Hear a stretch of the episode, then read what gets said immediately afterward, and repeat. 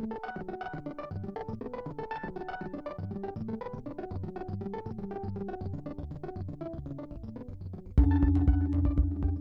you everyone for joining us today for Film Comment's Best Films of 2021 Countdown. We're so excited to unveil our highly anticipated list with you all. I'm Devika Girish. I'm the co-deputy editor of Film Comment along with my colleague Clint. We've been for years doing this end of year poll where we ask a bunch of our contributors and colleagues, you know, critics and editors and filmmakers from all over the world to vote on the best films of the year. And we were really excited to do that again this year. It's been a really crazy couple of years for the movies, and we wanted to do this so that we can talk about why movies are important and which movies are important after this kind of strange time. And the results are in. We put it into our super sophisticated number crunching machine, and the top 20 films of the year, top 20 released films of the year, and top 20 undistributed films of the year. Those lists are going to go up tonight when we finish this countdown. And today we're going to be counting down the top 10 released films of the year. So these are films that have received a theatrical or virtual run in the United States in 2021.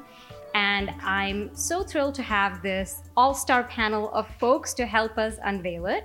So let me start by introducing Clint. Hi, I'm Clint. Uh, Clinton Krute. I'm the co deputy editor of Film Comment.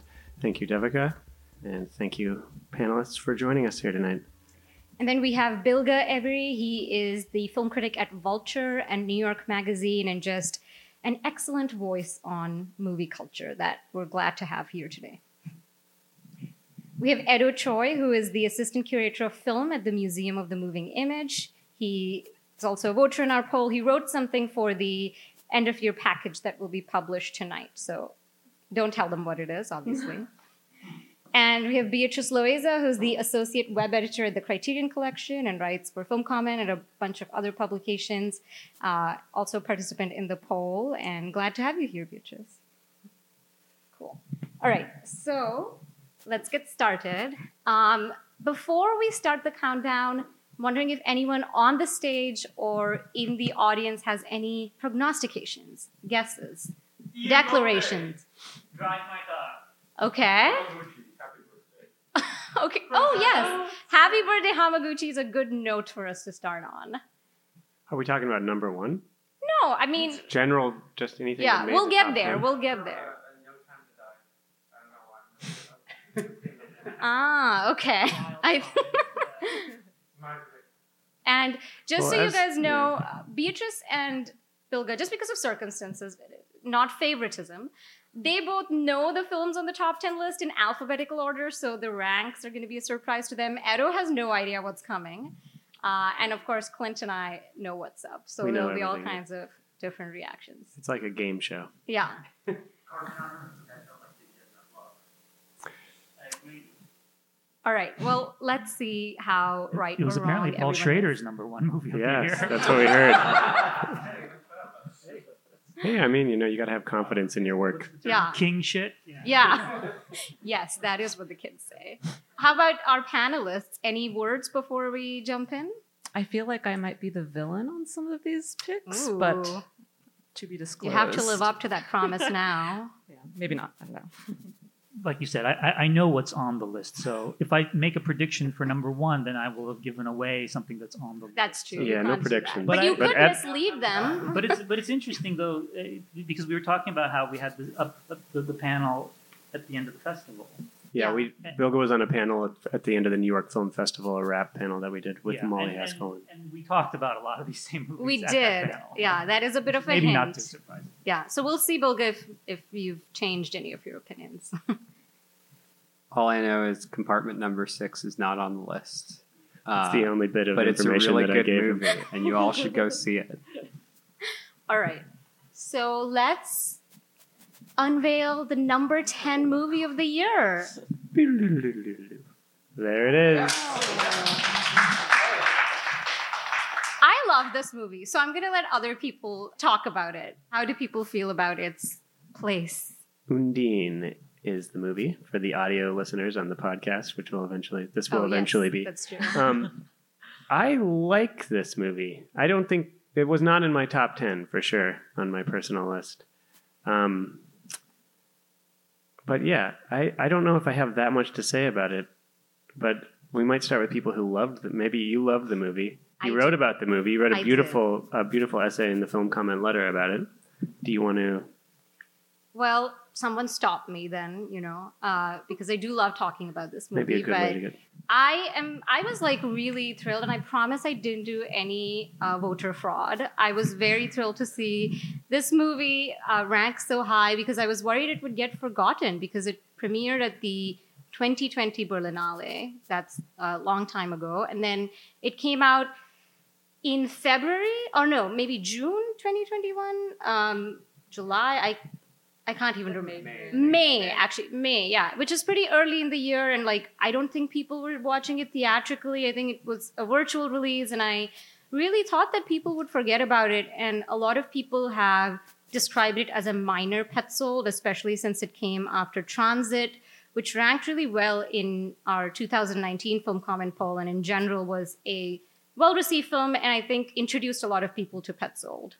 Um, but I absolutely do not think this is a minor film at all. I think this is an incredibly significant and historically rich film, which actually sees Petzold, you know, I think complexify his interests in be it history, in the topography of Berlin, in the acts of doubling, in the way in which the tropes classic tropes of cinema, be it doppelgangers or be it uh, you know love at first sight or these these grand cinematic ideas that he's always playing with, often drawing on like Hitchcock and you know classic Hollywood, um, how they really reveal something very structural about the world, you know, and that they're not frivolous or limited to the domain of art, but they're really about the world as we live in it politically, socially, and historically.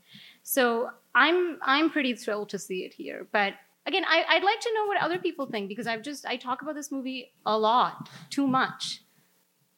Well, I, I agree with you. I it, it was on my top ten, so I'm very glad it, it made it because I, I also thought it would be forgotten, and also because I, I feel like it has been generally diminished relative to Petzold's other films, and I think a part of that has to do with like the sort of pseudo genre elements. I mean, it's the mermaid movie, um, especially relative to the fact that you know Petzold is often like Transit, Phoenix. These are big World War II Holocaust movies. There's like a certain weight to that. They say Um, big things very clearly. Right, Yeah. right.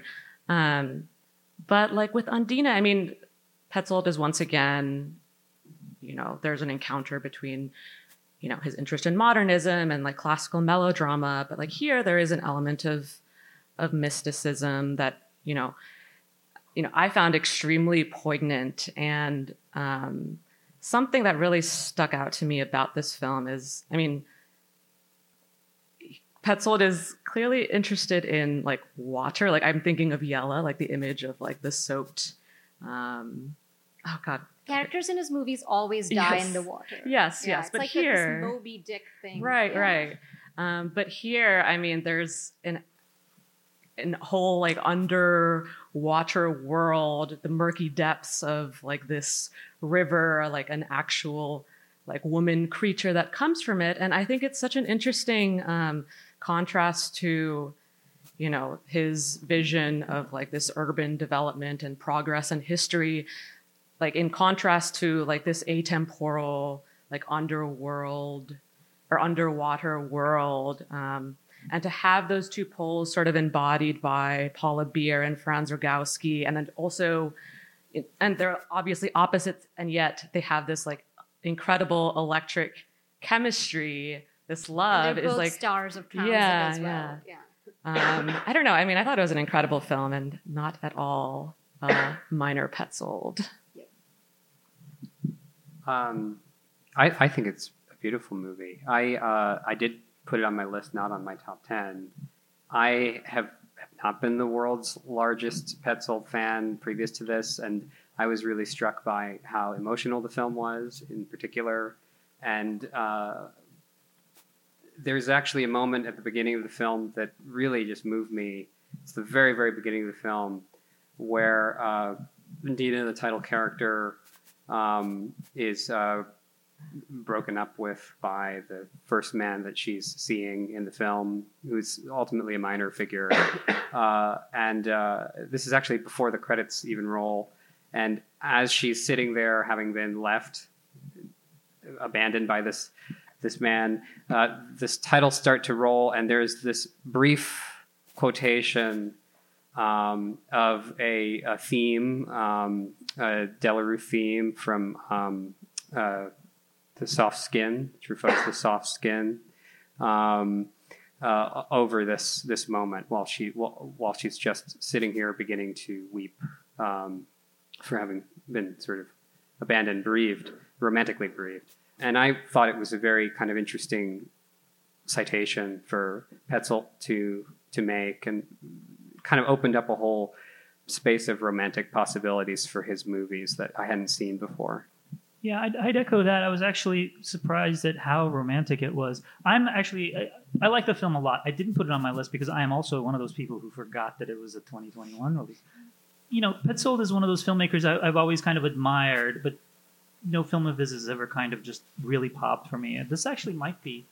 I mean, I'd have to kind of go back and rewatch everything again, but I feel like this might actually be my favorite of his of his films. Yeah, I agree. Um, yeah, and, and there's, I mean, there's a kind of tenderness in it. I, you know, it's not that the other films don't have these elements, but, but you don't feel like it's it's part of like there there's a kind of tenderness in the moment. Like you can actually enjoy it in that way, which I appreciate because he, he he handles that very well. I actually thought there could be an interesting, you know, the movie could be an interesting companion piece to uh, "This is not a burial; it's a resurrection," because of this idea of sort of the the, the, past states of, of cities and things like that. And because this this this and the idea of you know the past being submerged. Um, I mean, two very different movies. Uh, this is That's not a a burial is great not- connection, though. It's not a romantic movie at all but but i do think that there's kind of some an interesting thing there um, that that he's working from one angle and the director of that film is working from the other angle i think might be getting ahead of ourselves here Yeah. no, but I think that's that's a really good connection, and also this idea of haunting is something that is simultaneously cinematic and romantic, and something very prosaic. You know, uh, both movies, and I love that you found it to be particularly tender. I mean, I think that's what Petzold does really well, and maybe best in this film is this absolute commitment to beauty, but which doesn't exclude all of the other things that he's trying to say or interested in saying, which sometimes happens in movies where you feel like you can get one or the other. And here, beauty is so much a part of the way he looks at the world analytically as well. I feel like Franz Rogowski is someone that really embodies this more tender Petzold impulse. Because to me, I mean, I'm obsessed with him for various reasons, but he's like such a sweet himbo character, like in here and in Transit. Um, anyways, I love him. So, are we ready to? Yeah, we're all like sort of in agreement, which is boring, even Yeah. though I'm glad the movie's here. So, if we're ready for the next selection in the countdown, number nine, and number nine is Benedetta. Currently playing in these Yeah, very current- theaters. you can go see it. Yeah. how's it doing We can't. Well, Remember, we well, need to state the title. this. what's that? State the title. Oh, Benedetta. Paul Verhoeven's Benedetta. So who here? I feel like Bilge, you go. You like the film, right? I, I I was mixed on the film. I had Huh. to review it, um, and I actually watched it twice. Um, you know, I'm, I've I've never been a big Verhoeven fan. I mean, there. To be fair, there are a couple of films of his I love, um, but but I, I'm not. You know, I'm not like in the tank for him. Uh, and so I always have this like every time I approach one of his films, I'm like, is this going to be like the good Verhoeven or the bad Verhoeven? Um, and I actually found So what is before? yeah, what's the good one? What's your good Verhoeven? What's your bad I, Verhoeven? I, I really like his the, the films the films he did before he came to Hollywood. I, I really Mm. love RoboCop also. You know, Total Recalls, whatever. I, I'm I, I'm I don't love Starship Troopers. I don't love Showgirls. Um, I, I I like Black Book. I did not like Elle. I, I find that you know he has a tendency to be somehow coy and blunt at the same time in his work. Um, I, there were things about Benedetta that I thought were really interesting, and and it's probably in some ways maybe the most sincere film he's ever made. I, I, I know this the issue of faith is really important to him, and the connection he makes in the film between, for lack of a better word, like faith and horniness. I thought that was really interesting, like because human impulse is something he's always been fascinated by. Well, passion, maybe. Passion, Yeah, but- but- uncontrollable. but like but like but like th- not just passion but just you know like a like a physical urge Yeah, right.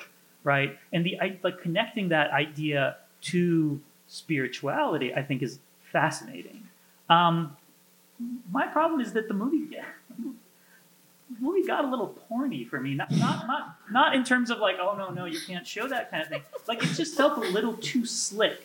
Like the, the, the, the sex scenes and stuff just felt a little too and that's one of the things about Verhoeven like it felt a little too Hollywood. And maybe that's one of the things that people like about the film but I just there was a certain there's a certain like I kind of wanted a, a bit more realism. Hmm. um, It's definitely not a very realistic depiction of what is it, the 16th, 17th century, Sure. 16th The nuns are century? contoured and perfectly highlighted. Right. So, Well, there's that. There's that. The- Another thing I kept thinking though was that you know he he he plays with her point of view really interestingly at first because you know we see her visions of Jesus and stuff like that. But then later on, you know, we don't really see any of that stuff. So we're kind of left to determine whether you know what sh- whether she's sincere. Um, and I like the ambiguity, but I felt like just narratively it kind of cheats in that way because it's kind of like telling us what's actually going on with her at first, and then later on it kind of abandons that. And I felt like that the change in that perspective to me didn't feel uh, organic. It felt Hmm.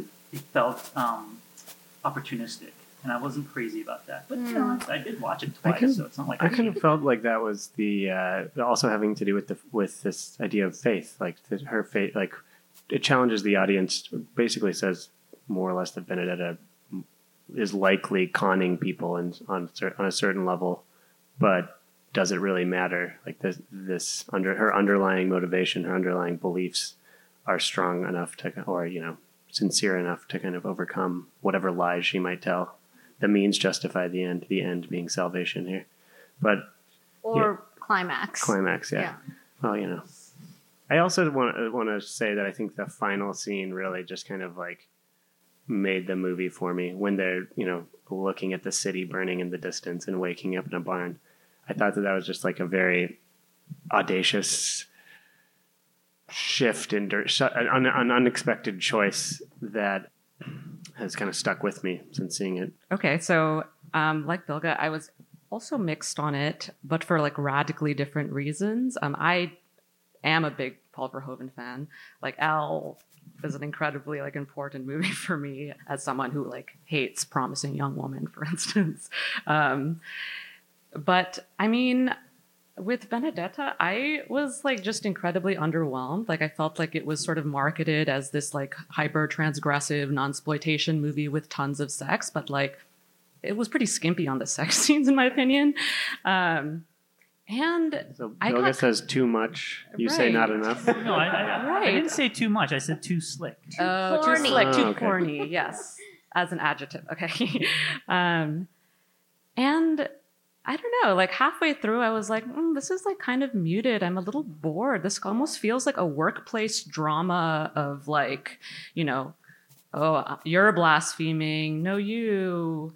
Um, back and forth, like, you know. And I think this is kind of rooted in Verhoeven's general like hatred of authority. That like this movie would kind of unfold as like, you know, a questioning of like the fraudulence that underlies like institutions and like you know especially one as like hyperbolically rigid as like the old time catholic church. Um but i mean i think that's kind of interesting in and of itself. Like ultimately i kind of viewed the character of benedetta as like a high powered corporate executive that like knows how to drink her own kool-aid.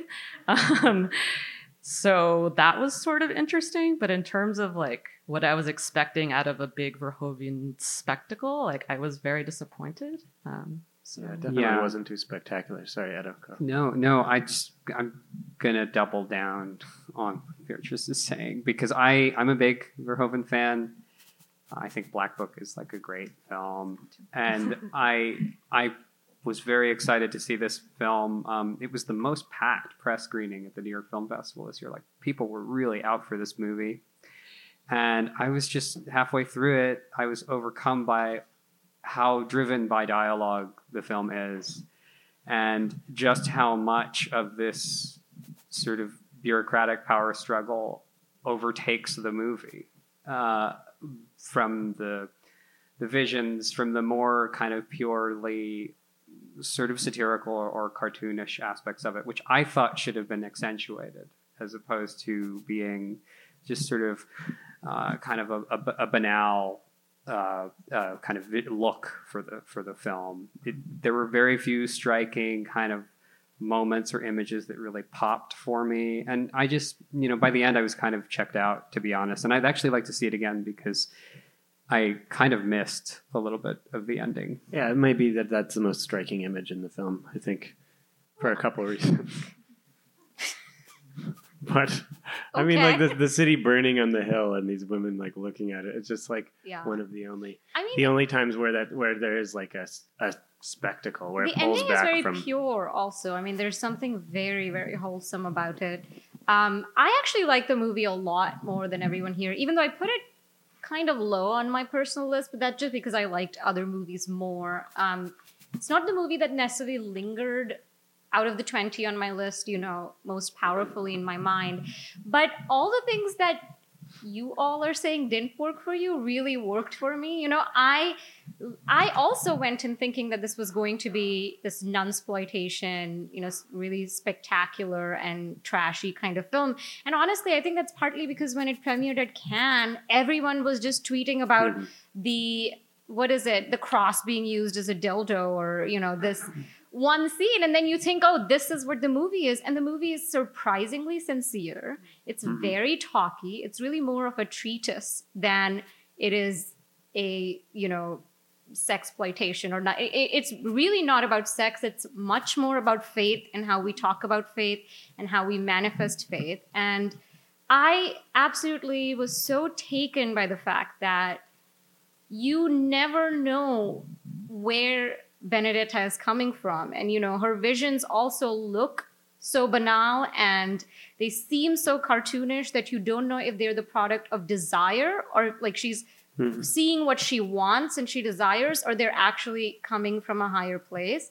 And the fact that that becomes more and more uncertain i felt like almost even undermined verhoeven's critique of the institution because you're initially asked to kind of sympathize with benedetta and then it's not that i didn't feel like she was conning. I i felt like the point was it doesn't matter. It doesn't matter Right. whether or not she has these visions whether her faith is true.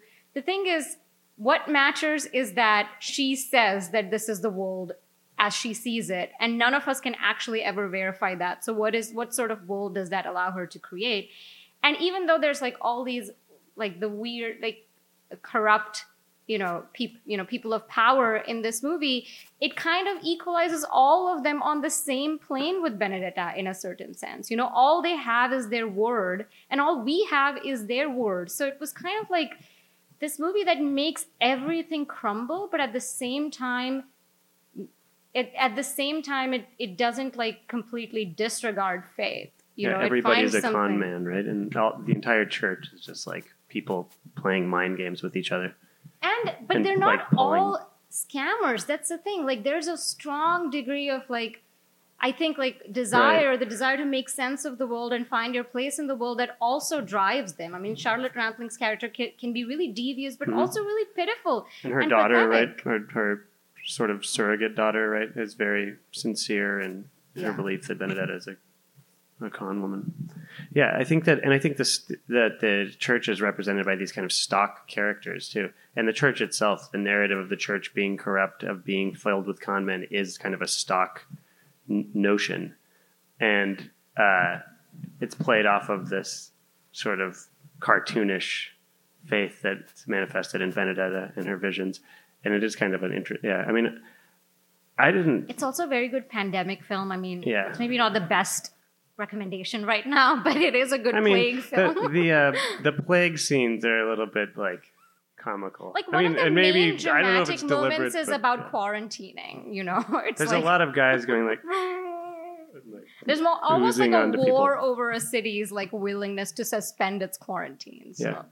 yeah. Yeah, yeah, that's true. I have to say, if like anyone felt disappointed by Benedetta and like wanted just like more craziness, like I recommend just watching Paul Verhoeven's Flesh and Blood, like his first Hollywood movie, which has so many of the elements in Benedetta. It literally has like plague, like crazy sex scenes, like um, people being arbitrarily led by like markers that are supposed to like signal like the word of Christ. Um, anyways, that's my recommendation. All right, let's keep moving. So the number eight film of 2021 is. What do we see when we look at the sky? Have people here seen this one? No. Okay, some some people have. Is it out yet? Yeah, it came Yeah. out. Yeah, And it's going to be on Mubi in January, I believe. We- but it did have a theatrical. we've rigorously researched whether or not all these films were released in 2021, Yeah, and we can confirm that they were. yeah. Uh, yeah, this is uh, directed by Alexander Koberidze. It's a Georgian film, and it's sort of this dreamy, romantic folk tale about two lovers who become cursed, and are, and their curse is that they look different from who they actually are, so they can't find each other anymore, and they wander throughout Kutaisi, a Georgian city, and engage in various jobs and games that they play, and the World Cup uh, is going on in the background. And there's just a lot of di- digressions that the filmmaker takes, follows dogs around, and um, yeah, there's a disquisition on like the horrors of the world. That's great. Brief disquisition. A brief, yeah, yes. but uh, but uh, there's also an incredible scene of teenagers playing uh, pickup soccer to the like 1993 World Cup theme, blasting over them as they as they sort of fumble around on a on a soccer court. I have to say, it's like pretty cool that this made uh, this film made the top ten because it's Alexander Koberidze wasn't really known in the states before. It's his second feature. You know, I don't think his first feature ever really played here, and it's just had this. It played at the New York Film Festival and other major festivals, but I feel like it's had this amazing momentum behind it and word of mouth, and people have just sort of fallen in love with it. And I do think it took me a couple viewings, I think, to really appreciate it. And it You saw this movie a couple times. I saw it three times. I saw it three times. All right, well, I think we have a winner, folks. But I think it's stylistically, narratively, it's doing something that I found really unplaceable. You know, almost throughout the film, definitely there were there were moments where I was like, no one else is really doing anything like this, and it wasn't. You you can tell that there's a lot of cinematic traditions that he's playing off of, but as a whole, there's you know, I couldn't place it within any particular or you know tradition or precedent. And yeah, I mean, it's also a really expansive movie. I mean, not just that it's long; it's like a movie with a an incredibly wide scope that manages to do so many different things and touch upon so many different things and do so many different things stylistically and in terms of the writing. It's it's quite impressive. How about our panelists? Olga looks like he wants to say something. I ha- well, I want to make make an observation. When, when we did the uh, the festival panel, that was the film that just about everybody mentioned as like their favorite movie at the festival, which I thought was interesting. Um, I have a question for you.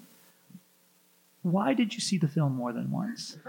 no, no, no. That, that- that's not meant to be like, oh no, no, it's bad. Uh, but I'm for cur- work. no, uh, no, I'm, I'm so- no because I, I am No, curious. actually for work due to engagements that required me to revisit because I was doing like a panel or Okay. a Q&A. But I enjoyed it. I mean, I don't I'm not a big rewatcher, so I Yeah. maybe wouldn't have sought it out. But I have to say the first time I saw it was on my wa- like wall of my home with my projector during the Berlinale which was virtual. And this is a big screen film. Like I'm glad it's going to be on Mubi, but it was I was very lukewarm on it when I saw it that way, and then I saw it during the New York Film Festival, and the shots played so differently. I mean, there's one shot where there's like this iris cut, so you know the screen sort of shrinks, and then there's this little orb on screen, and you're looking at a piece of the sky and you know uh, parts of trees, and it goes from like summer to fall you know, in one second. Like there's just this kind of time lapse effect.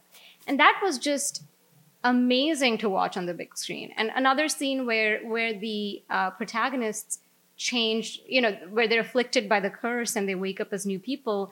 The the narrator tells the audience to shut their eyes and count to three and open your eyes again. And when you open your eyes, they're changed. Like these things worked so beautifully with an audience, and I hmm. think that really won me over. I have to say, I don't, I don't think it was one of my favorite movies at the New York Film Festival. I don't dislike this movie, but I do think it's kind of, and as you're describing it in these and these scenes and moments that you're describing, it's a little too. It's a very twee movie. I think, for me, and I haven't seen it since Berlinale either. I didn't see it, and I didn't see it on the big screen. But it has moments that I think are like inc- the the opening sequence. I think where they bump into each other and you only see their feet, and they drop. He drops a book, and they pick up the book. I think is really incredible. But there's moments that are just a little bit too. I, I, twee is the word that keeps popping into my head. I'm going to defend it, even though I also am not a big fan. It wasn't wasn't on my list. I don't think. I think the aspects of it that have a tendency to maybe superficially feel twee or cute or um, just a little kind of superficially romantic or romantic in a trite way uh, are grounded in this kind of full cultural aspect of it. That it it's clearly drawing on uh, Georgian folklore and poetry Silent film. Well, yes, but Yeah. the same could be said of like you know But they give it a Disney texture, films. right? They give Sure. it a they give it a, a kind of distinctive flavor, and I think that that's sort of what rescues the film from just being sort of uh, kind of pat in its uh, notions of coincidental connection or things like that, uh, in a way that, for instance, just to um, you know favorably compare it to a movie I really was not as into this year, um, uh, like the worst person in the world, I think, is more open to that charge. Yeah, I was not like really a big fan of this movie. I found it like really tedious, and um, I mean, I'm like appreciating the way it's sort of presenting like the passage of time and like the ease with which we can just like forget something like the fact that these characters just like completely changed like bodies and you know I, I appreciate the sort of digressive meandering quality of it um, and the fact that in this like fantasy world argentina wins the world cup which if you're like a soccer fan is like kind of a gag. But um on a very gut level it's just like not my cup of tea. I found it like tediously sweet. And like also like despite this like digressive mode i also felt like it was like overly plotted or like constructed in such a way that like the ending reveal like it had no impact on me. Because I was like, yeah, well, that's going to happen eventually. They're going to turn back. So I don't know. Nothing super intellectual to say about my dislike of it. Yeah, I think it has real longueurs. There's just passages of the movie where I think you're supposed to be soaking up the atmosphere or the tone that it's going for, and I was very um, sort of. I found I, I found myself sort of listing, not not really. It's sort of like City Symphony esque a little bit. yeah, Yeah, but, but it, but, without it the kind of- on like cute dogs. You know what I mean? Like like not to like attack go too hard on this movie because I actually like it, I, th- and it was on my top twenty list. But there is something about it that is like a guy like a gruff voice narrator be- being like it's. It reminded me a little bit of like the you know what's the Great Adventure Milo and Otis type of type situation. Where you have a, a narrator like saying, "And the dog goes down the street, and then the dog is doing human-like activities." Well, I and that's I- that's I think what is like Yeah, what is just like too saccharine maybe a little It bit. is a little saccharine, but you know, my reservation when I first saw the film was that it was a bit glib, that its grand statements about cinema and the world were unearned. Mm-hmm. But watching it again, I mean, I think that the movie really kind of grapples with how do you like as an how do you look at the world through the lens of art and cinema and have it be something meaningful you know i think it's really kind of and, that's what that one digression is about. That's what that ending you know um, ending monologue is about is like you know when people ask me i think he says in the future what did you what were you doing when all these awful things were going on in the world? And i'll say i guess i made some movies. And at first that came off as glib but rewatching the film i felt like i could see the whole film grappling with that question. And i think it's open to a kind of tweeness because it's constantly minimizing itself, even as I think it finds like really extraordinary beauty in this city and in this place that it recognizes has, you know, a kind of like this kind of complexity that cinema will only ever reduce. Right. and there's a distance that it uh, creates between yourself and the the characters. So I don't. Yes, it's a little it's it's a little oversweet maybe, but I I, I find that it's never cloying. You're never you're never really pulled into this romance. There's no. I mean, yes, there's. The, the, the desire on just a structural level for these two characters to be reunited at the end of the film, but that's not really what the film to me is interested in. It's it's more about that's the string and even there's all these pearls about to hang on. I, yeah, I love that this is the most controversial film yet. Yeah, maybe we should also like keep moving, but but Bill, did you- you wanted to say something? Well, I was going to say that uh, you know, I liked all the film's digressions. It was that central story, quote unquote, um, did didn't work for me. I, I mean, I, I, I- don't mean to say that it worked for me. Like it's not like I'm not I'm not expecting it to be Notting Hill or something like that.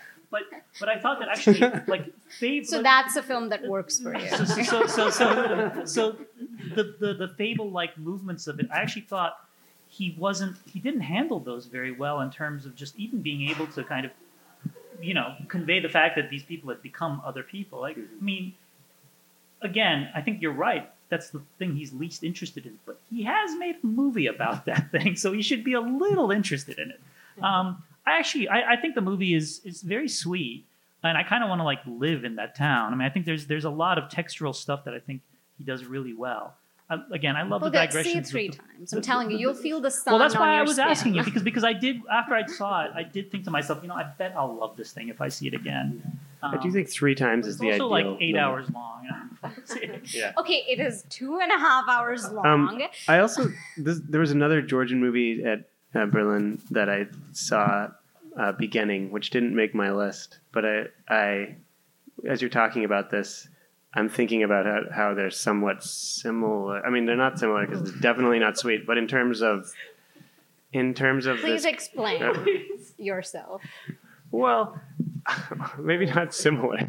There's something about it. I think that the the the transformation, maybe. I maybe I can't explain myself, but I, Mm, but there is a transformation. You're right. and there's that moment in beginning when she's lying on the f- forest floor, and this kind of like you know primal power or w- whatever it is kind of overwhelms her, and it's just a different handling of this kind of spiritual.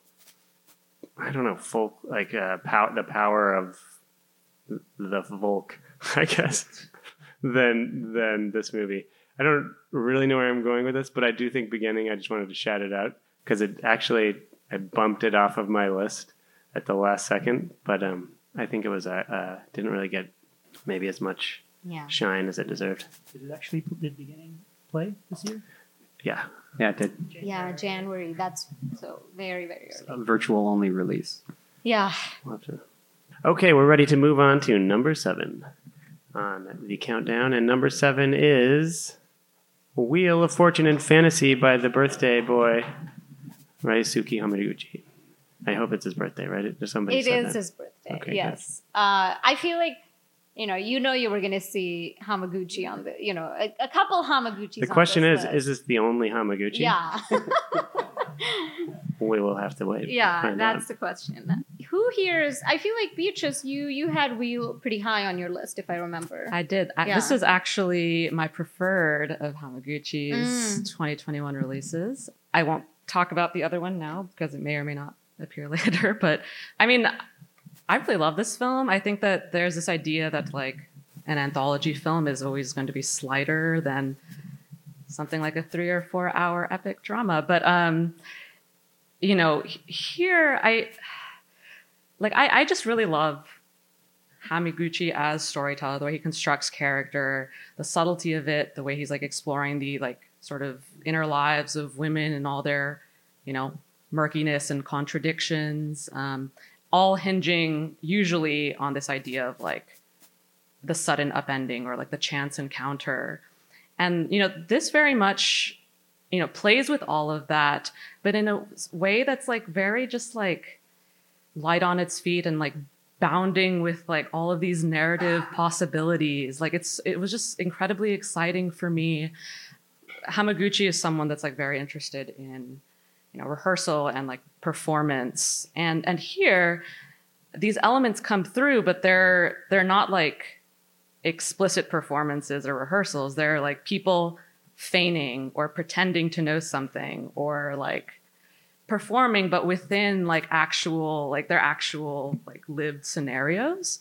And like i mean i just thought that was something that was super interesting about this. And as in terms of my favorite one i mean it's hard like but it's it's been kind of like a fun game for me and like my fellow hamaguchi lovers to be like which what's your ranking of the stories here personally mine is two one and three if that means anything to you all so you know. This is also my favorite of the two Hamaguchi. Okay. I think from yeah, a lot of the same reasons. I also love that all of the stories are two characters talking to each other throughout. The, but I think all three stories, right? two characters talking but it's always a triangle Yeah, yeah. I think it's really so. There's like this interesting narrative constraint. I, th- I don't know if he put that on himself, but you kind of wonder if he was like, "I'm going to make stories dealing." I dealing think with." it was this. made during the pandemic when the production of Drive My Car was stalled. So I think there were some artificial restrictions that fed into the film in, in a productive way. The, uh, the the third episode was shot during the pandemic. Oh, really? Oh, okay. So so he shot the first two before the pandemic as preparation for Drive My Car. Yeah. Ah, and then he started shooting Drive My Car in March of 2020, and and then had to halt Drive My Car, and then finished the third episode of this during, and then after the state of emergency was lifted, he shot like all the Hiroshima scenes of Drive My There's Car. a subtle That is the reference to correct that in the third, because in the third one, they're like in this future pseudo dystopia, but it's so subtle. It's just like they can't use technology. I think that's the conceit. Well, if you notice, it's like totally empty. The world is Yeah. totally empty. It's like I think that's kind of. I actually thought the film was supposed to be progressing towards kind of the future in that way, but it turns out that was basically he was shooting during the pandemic and he couldn't have people around. And I think in the third one, the third that the third part of the triangle it doesn't appear. Right. That's Yeah, the only that's one right. where That's you right. don't see the. yeah. uh, Yeah. She's well, they're like people who are spoken off, but yeah. Yeah, I mean I I also really like this film. I think I've gone a little bit back and forth between about whether this is my favorite Hamaguchi. I did put it higher on my personal list, but I also think we don't need to pick one. I mean, you know, it's we're lucky that he made two films in one year. I, I don't need to rank them. But I, I love this film. I won't I feel like there's not much more to add, but the thing that I think he does really well is, you know, the films are always a little bit overwrought. I mean, he just is someone who likes construction and likes plot, you know, likes all the art and craft of filmmaking, likes the art and craft of performance, of writing, all of that. And so there is always that like sense of watching like a movie, you know, there's a sense that everything has been carefully calibrated. Um, but at the same time, when you watch the film moment to moment, there's so much like looseness and unpredictability in the interactions of the characters and in the performances. I mean, my favorite is also the middle story. And you really, I mean, so such a big part of it is just the conversation between the student and the professor. She's kind of like trying to like honey trap or, you know, trying to seduce. And you just don't know where it's going to go. And it just plays off of like their faces and their intonations. And so again, the story ends in this like pretty melodramatic, like big way. Um, but the fact that this particular interaction manages to be so, I don't know, nuanced and minor key and constantly tripping you up, like that's what he does so well. And I think does really well in Wheel of Fortune. And and that middle section, actually, I'm not a huge fan of the third section. I like the first section quite a bit, but the middle section to me is perfect and just kind of elevates the movie above. So we've other got stuff. two second sections. Yeah. Middle section. I So- think I'm the third section. I don't know. I'm actually one. I like one the most. And, One is good too. and two, two Can't second, and three. I'm one, two, three. Really, yeah. I'm Sorry. I you like guys- one and two about equally. I, I, never occurred to me to rank them. But- Oh, uh, yeah. I mean, it's part The of girls this whole talk about exercise. I mean, I think what's most fascinating about this movie is how they interact with each other when placed ne- when placed in this particular order, and how as you think back through what you've seen, you start to kind of they start to kind of fit together in, in interesting ways and shine different lights on different elements of each story. Um, Edo, did did you want to talk about this one? Uh, Not to put you on the spot. I mean, I I just really love his um, the way he, in a way, what Devika was talking about with respect to his love of structure, but his ability to keep the action unpredictable moment to moment. The, there's there's a relationship to impulse and motivation in his work that's that always keeps you on your toes. You're, you're it's just really refreshing, particularly when most movies are telegraphing what the motivations of the character are in advance, so that we understand what's happening. And I particularly love that about his work. And he's, I mean, it's just amazing to see someone kind of explode onto the scene with so much creative energy and ingenuity. It's very rare, and his work to me feels quite modern generationally in a way that I haven't vibed with for many many years. Yeah. I have something to say about him, about Hamaguchi's work, but I'm going to wait till maybe I'll, maybe I'll have another opportunity Ugh, just further give it down the away, road. don't you? I'm, we Um, might I might not have an opportunity, so you can talk to me after. If not. All right, the number six film of the poll is The power of Power the of the dog Dog. I know we have some Power of the Dog lovers on this panel and some haters. and some haters. We're gonna get into it. so who's a, who's a lover? Let's start with the lovers. Bilge and Edo for sure. Well, right? actually, full disclosure, this is the one film I've not seen. Oh, and deniers. We have. Some I have a Power of denier, but I will say, just like, I mean, I haven't seen it obviously. One, I, I really, really love Jane Campion, but like, this is every year I have like a film. I just feel like I need distance from like people talking about it because I want Yeah. it to be like Oh, my you own. come to the right place? no, no, but like, so I'll probably actually wait like several, several months. However, my one skepticism is I like really hate Benedict Cumberbatch, and I don't believe that this is actually a good performance. But I see. believe, yeah. I, I, I'm- Sight unseen. okay, I'm gonna, we're going to switch to haters. it's a very good All right. Performance for people who hate Benedict Cumberbatch, though. I will say. Uh, I mean, I don't. I am agnostic on Benedict Cumberbatch generally. I'm I, I- still haven't figured it out whether I think it's a good performance or not. Really? And I'm I'm I put this film very high on my list. I well, relatively speaking, it's not high in my top ten, but it's like high in the overall list. But I actually was kind of like Beatrice. I I I, I was I love Jane Campion. And I have high expectations for this movie. It's probably my most anticipated movie this year. And I came out of it being really I was very affected by the ending. The ending I think is I think the ending totally works. There's a sort of twist ending. But I found the journey a little bumpy and I wasn't sure about everything. And I've I David, Devika watched uh, What Do We See When We Look at the Sky three times. I've watched Power of the Dog three times because I keep on trying to figure out what aspect of the middle part of the movie is really just not working for me. And so that's sort of where I am with it at the moment. Well, it's Well- like Bilge's number one or two movie, right? So. Uh, no, it's my number three or four. Oh, okay. Well, in the in there, somewhere up there. My num, yeah, my number one and my number two are also in this Yeah. list. Um, but Okay. no, I I, I, I loved it. I've, I've I've seen it several times. I think you know, I mean, she's a she's a filmmaker. I feel like I grew up with, and um, and it was it was great to kind of have her back on the big screen. And it is a big screen film, so if you do get a chance, I mean, not not just this moment maybe, but like if you do get a chance to see it on a big screen, um, do so. I think Cumberbatch is Cumberbatch is not a actor I, I dislike, um, but he's been one of those actors who you know I've never quite understood why people love him, but then occasionally he'll do something that I find interesting. And this one I think is perfect. I mean, uh, I don't want to give away too much of the movie, but you know, I mean, there is something very performative about his part. Have people seen this one? I mean, this has been yeah. Most people have, but um, there's something very performative about his part. Um, and I, when I when I interviewed Jane Campion about it, she said that she actually initially had doubts about whether he would be right for it. but then she kind of realized that oh, the fact that he is maybe not quite right for it is why Mm. he's right for it.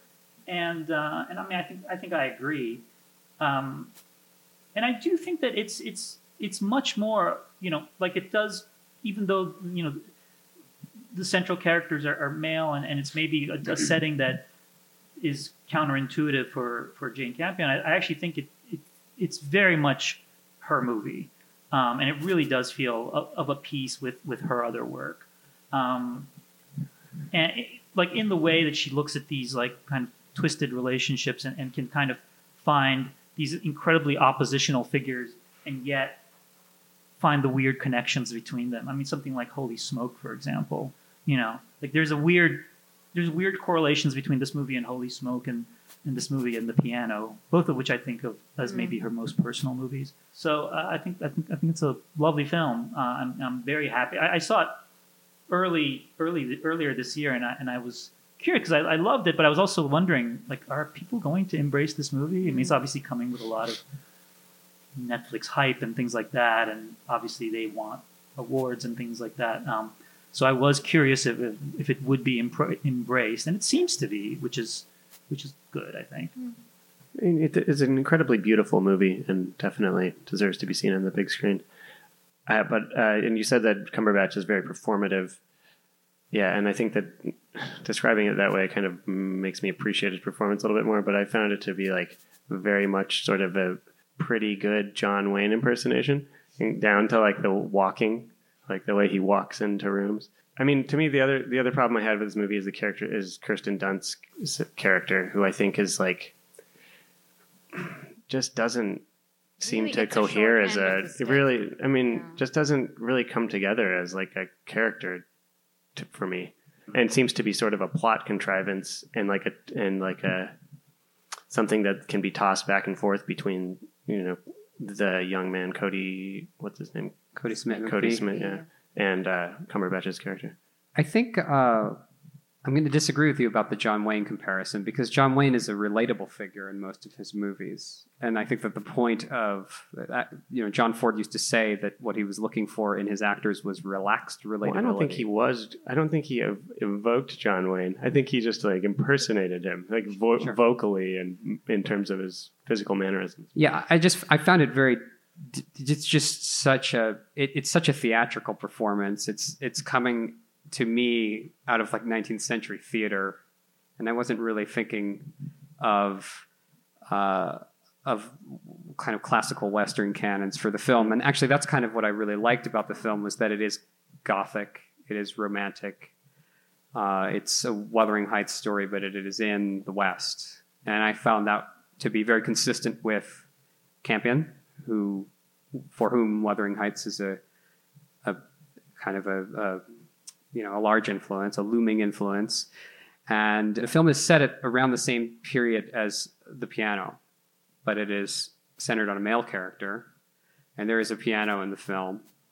Uh, Is it the same piano? We'll never know.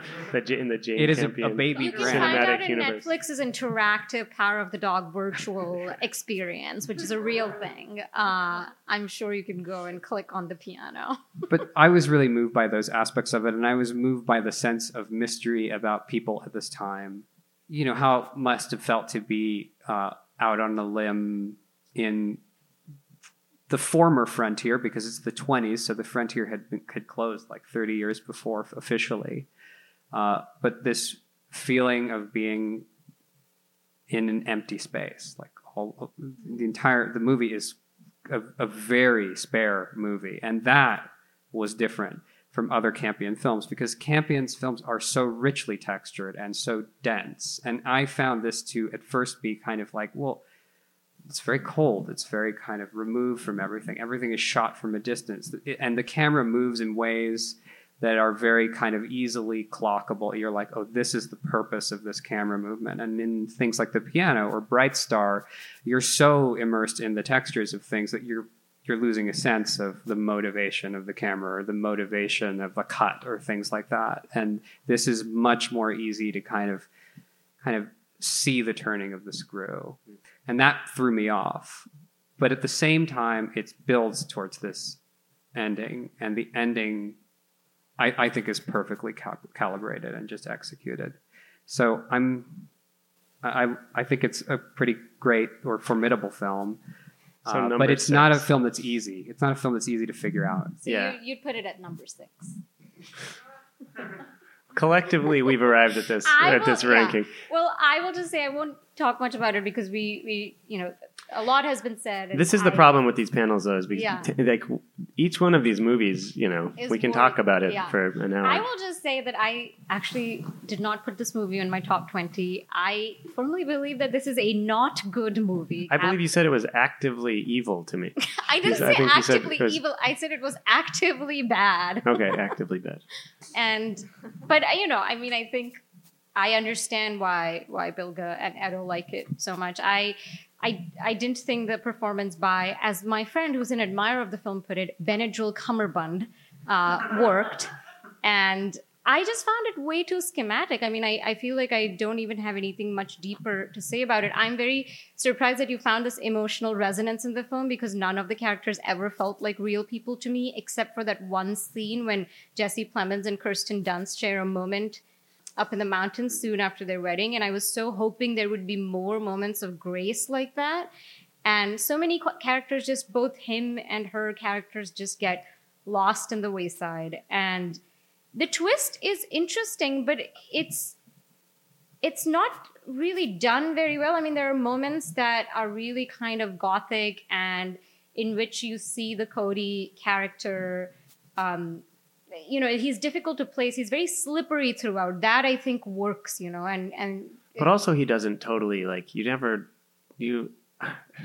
He also, on some level, is kind of contrived as like a And plot. he's- He's part. I don't he's think driven that's by right. the I don't think that's right at all. And he's Yeah. very naked. Like his motivations are so naked. That scene when he's sashing through this, you know, this gathering, and clearly, you know, you realize later to bait Benedict Cumberbatch's character. It's right at that moment I knew what was happening. It was just so naked and schematic. And I think there's something with the rhythm of the movie that's off. I wonder if that has to do with the uh, the fact that it's a- adapting a novel. It's and interesting that it's number six on our on our on our Really? list here, and we're just And I'm like, it's not even number twenty. I mean, uh, I, I can't no, but I, I don't agree about the Kodi Smith character. I mean, I, I don't agree about any of the. char- I think they're all pretty real Mhm. to me. I Uh, think they're all heartbreaking. Yeah, exactly. I, I think they're we all just like have hearts tragic. of stone here at the film comment office. I, I mean, I, I think I'll cite something that twee or you know romantic. en- I'll cite something that Manohla Dargis said about the Kodi Smith, Mc- Smith McPhee's performance as this character.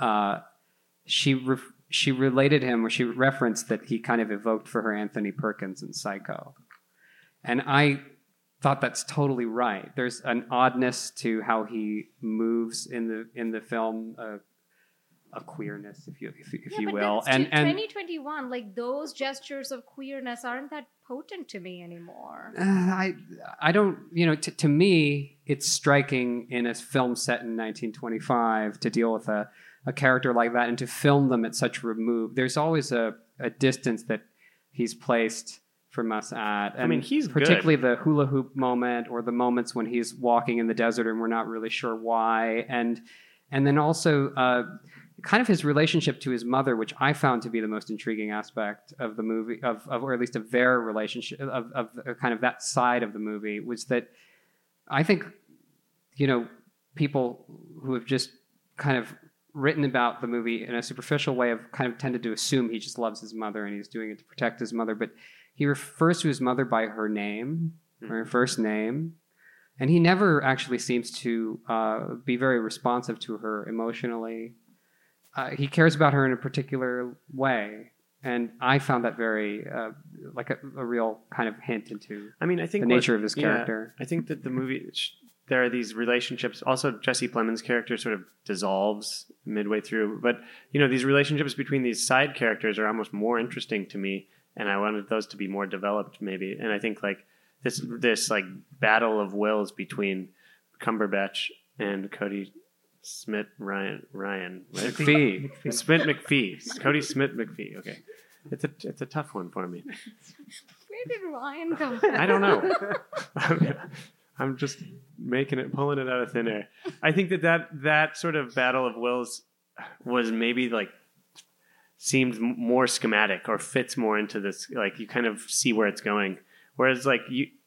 When the film was in these opening moments and these first interactions between the characters, you don't really know where this romance is going to go between Jesse Plemons and Kirsten Dunst. You don't really know who this who Kodi Smith McPhee's character is going to be or what he's going, you know, what his he, he's studying to be a doctor. There's all these, Yeah. and then it just kind of goes towards this thing that I was less interested. That just seemed like, and discarded a lot of what I found to be interesting along the way.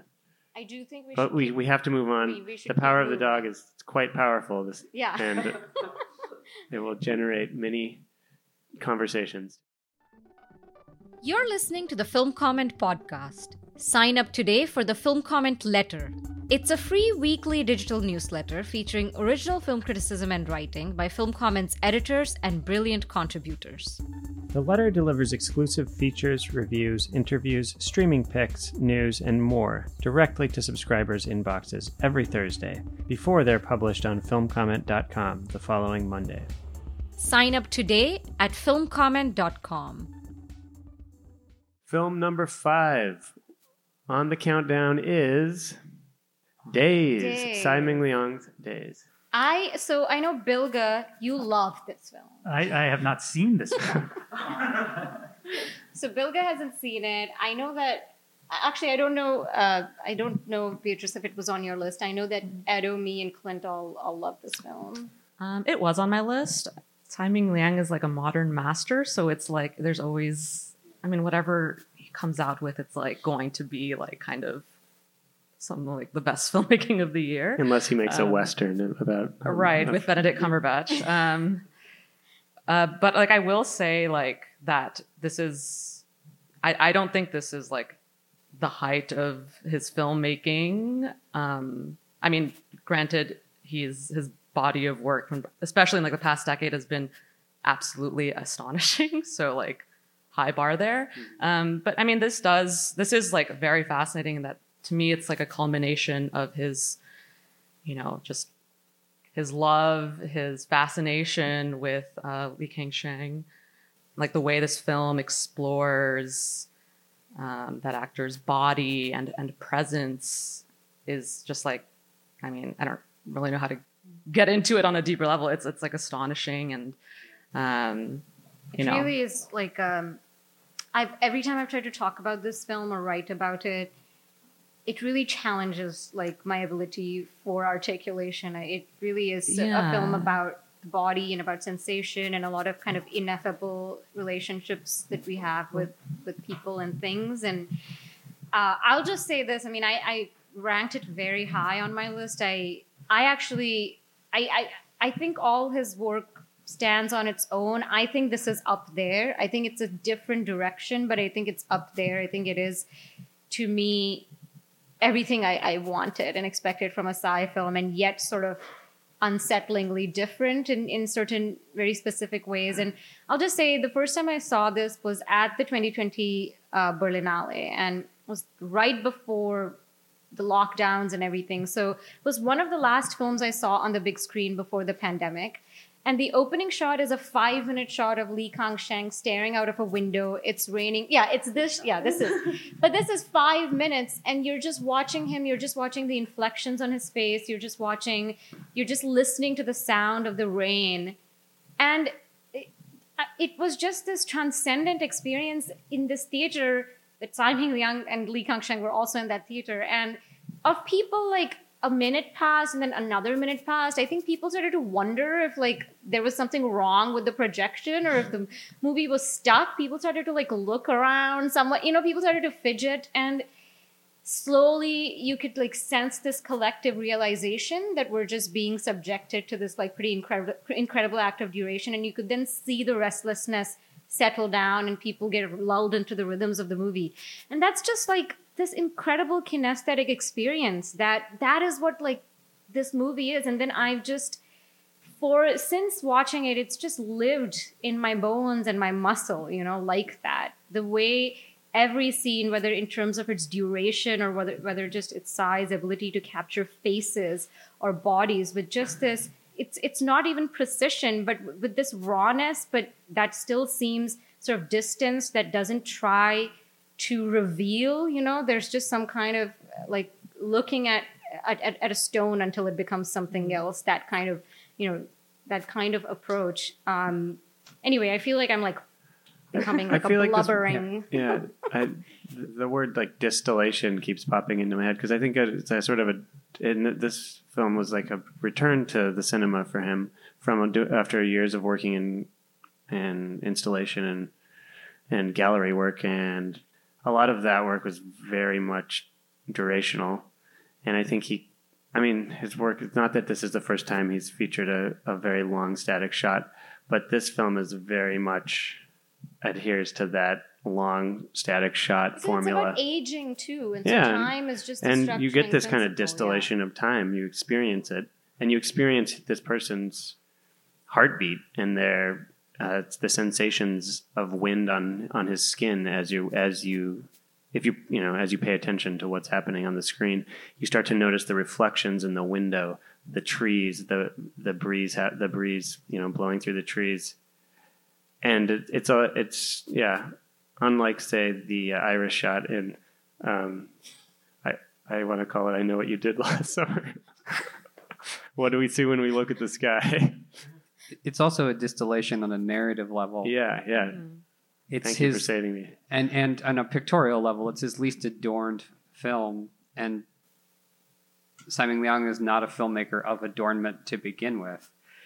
And I was uh, not expecting this when when it when I saw it. I I just felt that it was uh, i it was one of the most moving experiences I'd had in the theater. Well, it wasn't in the theater; it was in the drive-in, Brooklyn Drive-in, uh, during the 2020 New York Film Festival. And uh, on a personal note, I had severe back pain, the worst Oh, of my life, at the time that I watched this film, which is a, a kind of common theme in Tsai Ming Liang's films with Lee Kang Sheng, and it's actually just a theme of, of Lee Kang Sheng's life. Uh, is that he has these unexplained neck and back pain that he has been seeking treatment for, uh, in medicinal treatment, uh, folk remedies, and uh, never had real relief from. Uh, and I've just felt it really kind of pulled me into his biorhythms, and I, I yeah, I words really don't suffice to Is days it. an ac- is days a direct translation of the title, or is that the original? yes, Yeah, I believe so. But I think it can be uh, plural or singular. Oh, okay. I'm pretty Yeah. sure.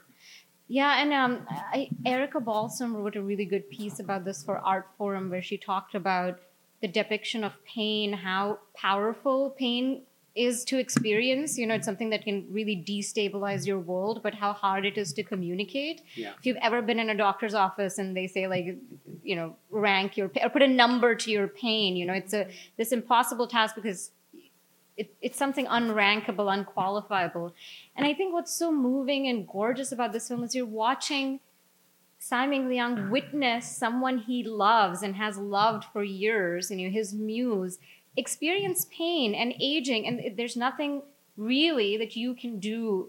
I mean, there's things you, there's nothing you can do really to relieve someone of their pain or the passage of time in a real way. I think that's where the lack of adornment comes from. It's just the film is an act of witnessing, and the fact that you know that it's this filmmaker and this actor lends it such I- I won't don't want to call it heartbreak because I think it's a film with a lot of grace and and and love. It, it doesn't strike me as you know sorrowful, but there is something very poignant. Yeah, I mean, to me, like when I think of Tsai, I just think of like yearning, and this film is definitely like, you know, the act of yearning and like navigating modern life, but like, but yearning as something simultaneously like debilitating and self-sustaining. Like, it's I don't know, it's a lot. but in in the previous films or earlier films, the, that yearning has like a historic character or a mythic character. There's family relationships that are involved. These kind of archetypal, yeah, family relationships between fathers and sons, or um, mothers and sons, or partners, things like that. And this this is not that. This this feels like it's given a character that I don't want to say universal, but it's just it's really stripped down. It's really just the immediate relationship. elemental, if Yeah. not. universal. And it depicts pleasure as well, in addition to pain. I mean, yeah, and in you, you know, in the same form, yeah. using the The exact same. yeah, techniques. sex, sort of massage and sex scene when he encounters this younger man, which is yeah another very kind of the psychosomatic scene that has I think stayed with me. I think we should move on. I think we're all pretty pretty Let's- much in agreement. Good film. Number four is Annette. Annette, Leos yeah. Carax's Are totally people here Annette insane. fans? Oh, no okay, fa- okay. no fans. No, I, I love it. How many one people fan. have seen it? That's a pretty good number. All right. So only a few fans. I think the whole panel has seen it. Correct? And I think the whole panel likes the film a lot based on what I know of everyone here. I love it. It was my number one movie of the year. That So, was your uh, number one. Okay. Yeah, you go. your And your review was yeah, Vulture Bilge's piece on it was really wonderful. Do the honors. Vilka. Well, I wrote, I wrote two pieces on it. so, um, Well, you reviewed it out of uh, Yeah. I, I did a review of it, and then I wrote a piece specifically about the the the, the ending scene. You know, it's it's, and, I, and I've said this before, but I, I was actually surprised that it wound up being my number one movie because when I first saw it, I didn't know whether I liked it or not. Um, I knew that it had Hmm. it, that there were parts of it that moved me greatly, but it's such a I mean, it's such a wild movie. At least I think it's such a wild movie, and kind of in some ways tries to do so many things that there were. You know, when I first saw it, I was like, like, is it even working? And but then by the end, I was just completely in tears. And I thought, okay, something worked. So, and I, I knew I wanted to see it immediately. I mean, the thing I always say is a movie you have to see more than once should be a movie you want to see more than once. Like a film should make you want to see it more than even if you didn't love it the first time. There should be something about it that pulls you in. Because you see a lot of films where people are like you see it again, and I'm like, but it didn't make me want to see it again, and that's Right. different. Um, and I mean, I've, I've now seen Annette like seven times, Um, and Just because you wanted to see it, or yeah, yeah, yeah. Wow, I mean, okay. like one of them was specifically for that piece. I Yeah. this the second piece I wrote, but no, I just couldn't stop watching it. Um, and a film that's that infectious and ultimately that powerful, I, you know, I there's still parts of it that don't entirely work for me. But I was like, Mm. there's no way I can't make this number one. Like, there's no film has moved me this much this year, which is kind of nuts because, I mean, it's a pretty crazy film um, and a really dark film too. um, but I do think that you know there's like method to its madness, and and I do think that for for all its kind of wildness, there is like it's building up to that final scene Yeah. with with the real Annette, uh, and and once she kicks in, once she starts singing, it's it's like it's just And all it's It's over. just totally uh, earned, they've I mean, opened the that scene. floodgates. This this movie, I also walked out of the theater and just like uh, immediately like burst into tears, and, and I wasn't sure why. Yeah, um, I I I think this movie's. Uh, I think I agree with everything he said so far. I think that there's a lot of parts of it it's that don't necessarily work, but because it's just driven by this. I guess the, the relationship between the father daughter relationship is really at the core of the movie. This is what I'm trying to say, and I think that that's like so depicted so sincerely, and that it's really just like overwhelming, overwhelming all the uh, the stuff that doesn't work. I and what doesn't? thought- I mean, yeah, what, I thought what doesn't work? Worked. I mean, yeah, I, I what doesn't work is that like Sparks I find somewhat obnoxious. um, I love I love Sparks too, but like I don't listen to Sparks that much. So uh, because sometimes they, like I think they're on, obnoxious on purpose often, but um, yeah, that's but the music still like yeah, I mean it, it made it operatic. Mm. It melted I- my heart of stone. That's what. Yeah, I Well, love. Beatrice and I ran into each other on our second watch of the film. So we Oh remember, right, yes. I mean, I like love this movie an obnoxious amount. Um, I don't think I. I think I had it at number two, but that was like not real. Like it should honestly just be my number one. Um, I've also seen it like five times in theaters, and I also like I interviewed Leos, and then I wrote a piece on it, just in print, unfortunately, so no one's read it. So, um, but I mean, like it's weird because I have complex feelings about it because I understand, um, you know, why people might not vibe with it. Like I get it. Henry McHenry is is, is not funny. um, you know, the Sparksian irony, um, the cynicism. Like, I get that, but like, you know, when I entered the film, like, I was just completely swept up in like the sort of romantic fantasy of it. I, I mean, like Leos Carax has always been somebody that whose films are very much about like brooding, dark romance, and like here, I mean, it's obviously like hearkening to just like classical cinema. I mean, it's like the characters are like archetypes. It's like the damsel in distress, the like toxic evil man. Like these are not real people. Um, but you know what I find really interesting about um, Leos in this era of like digital filmmaking, which he began like with Holy Motors, and that I think he really fine tunes here, is that like he's very much leaning into uh, the like ability of digital technologies to create like an obnoxiously artificial world. Um, and so like the film is, you know, muddied digital backdrops, like obnox- obnoxiously vibrant colors, you know, that on top of the fact that, you know, well, these are archetypes and, um, uh, you know, they're singing their lines and the lyrics are like repetitive and often direct pronouncements of like their characters' thoughts and feelings.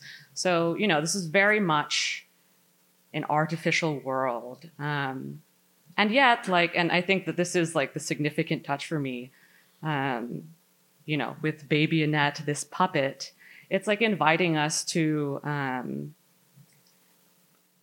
acknowledging the fact that this is an obvious fiction, like this is artificial, this is fake, and like Baby Annette is so clearly not a real baby. It's asking us to acknowledge that, but then somehow still connect to this obvious fiction, to like invest real emotion into it, to like, you know, believe that something like Baby Annette is true and like capable of yielding like genuine emotion connection. I mean, to me, that's kind of like our investment in art itself. I mean, like we go into the movie theater completely knowing that this is an obvious fake world, and yet like it will still make us cry. Like we can still be entirely invested in it. So, I mean, I can go on about this film, but I'll read I. Beatrice's piece in print. Um. Yeah, I I mean I really agree with what you're saying, and I had the kind of uh, uh, the same reaction in a maybe slightly different way, which is I was thinking about the exchange in Holy Motors, the only exchange that feels like it's giving us some shedding some context to what's happening in that film, which is in the limousine. And you know, Denis Lavant says something. I mean, there's this exchange about the audience now being invisible or or something, you know, and then you that's when you get the idea that this is a performance and someone is watching, but that someone has become distilled into the world in some way. And I, I just find these images of the crowd, you know, that that film opens with, and this, and Carax loves the film The Crowd, and it's something he, he references very explicitly in Annette.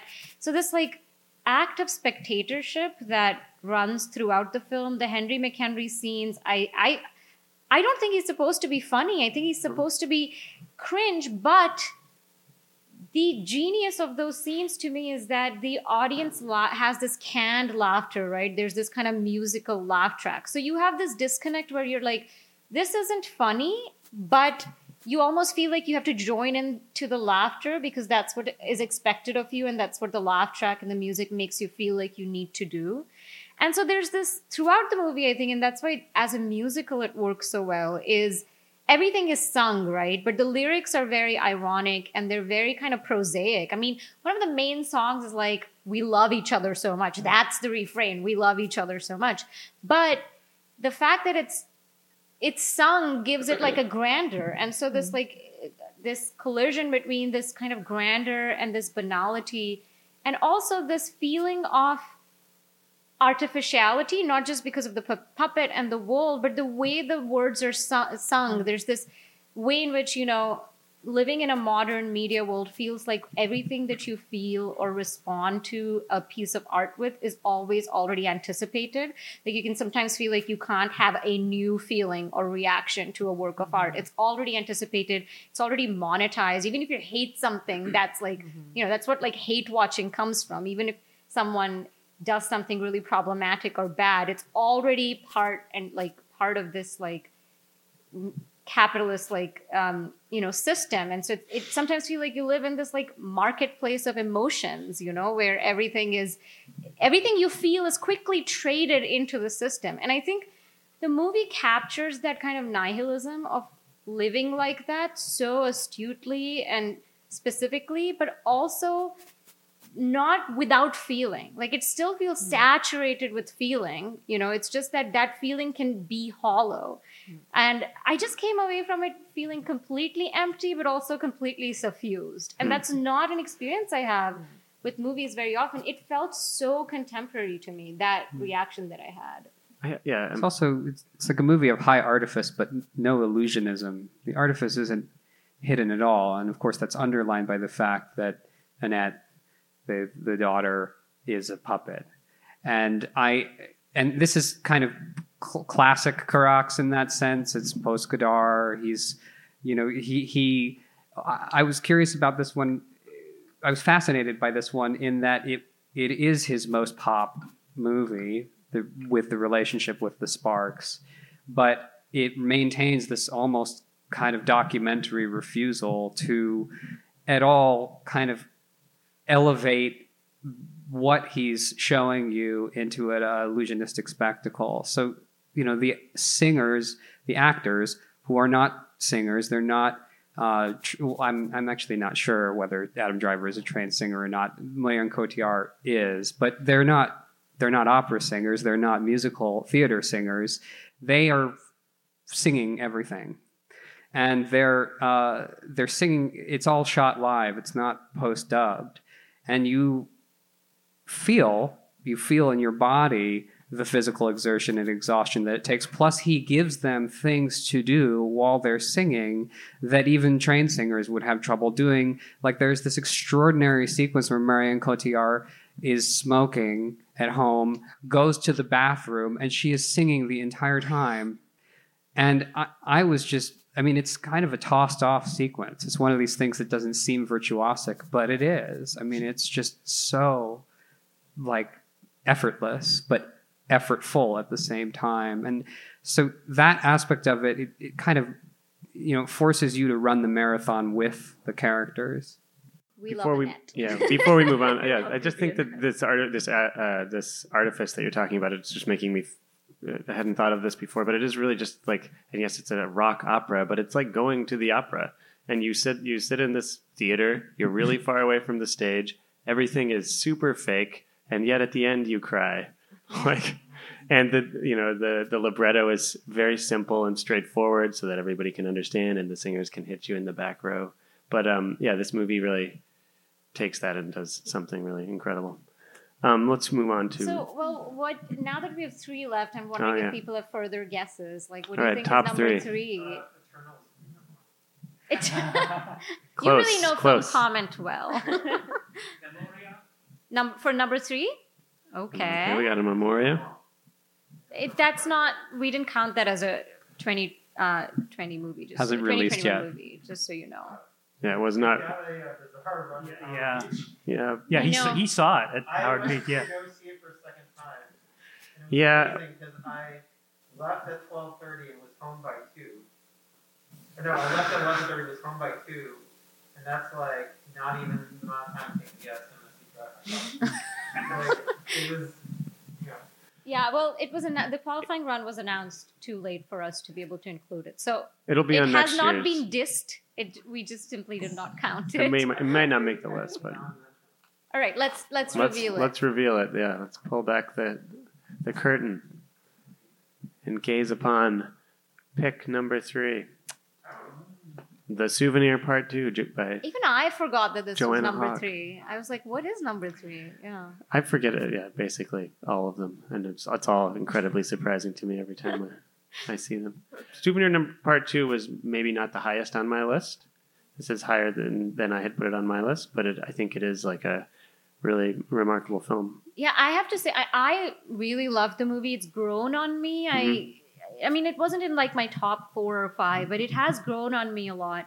I was surprised so many people voted it very highly. Obviously, that's how it ended up at number three. But um, I think a lot of people were very moved by it, and I was not the hugest fan of the souvenir when I saw it, but then when this came out, I watched all of Joanna Hogg's movies and I watched the souvenir part one and part two. Like I rewatched them back to back, and it, the the arc is really quite. I think Yeah. um, the arc between the two movies is really stunning, and the fact that this death is the cent- is the midpoint, not the end point. You know, I think that lends a kind of shape to the two movies, and to the second movie that um, I thought was it is kind of minor key. I think that's why it took so long for it to settle in. You know, it's kind of a low key movie, and its pleasures are easy. You know, it looks beautiful. It's got cool music. It's got cool, Cool music. fashion. It's got like attractive men. You know, it just kind of is like a very,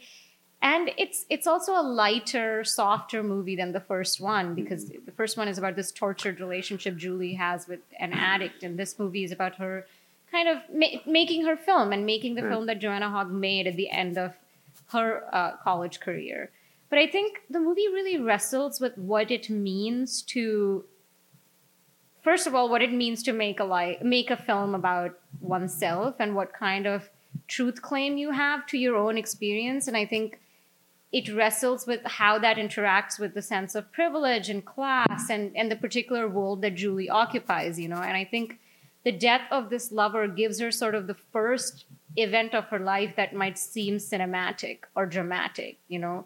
Until then she's lived this very sheltered uh, you know bubble like life. And so then this becomes the subject of her movie. But then even making a movie about someone you loved who died in a tragic way is not necessarily your own to make a movie about. And i think the whole movie becomes this this yeah negotiation with that realization i think it's quite fantastic in the way that it shows her. It never she's likable but she's also very incompetent. And the fact that it manages to show that is it, it's very touching to me. You know she's very ordinary. And the movie never tries to make her anything more than ordinary. She's not a creative genius. She's clearly not like a super skilled director on the set. But she's also not pitiful you know? She seems like ordinary in a very endearing way um, and i think those those kind of notes are hard to hit Throw it to the panel.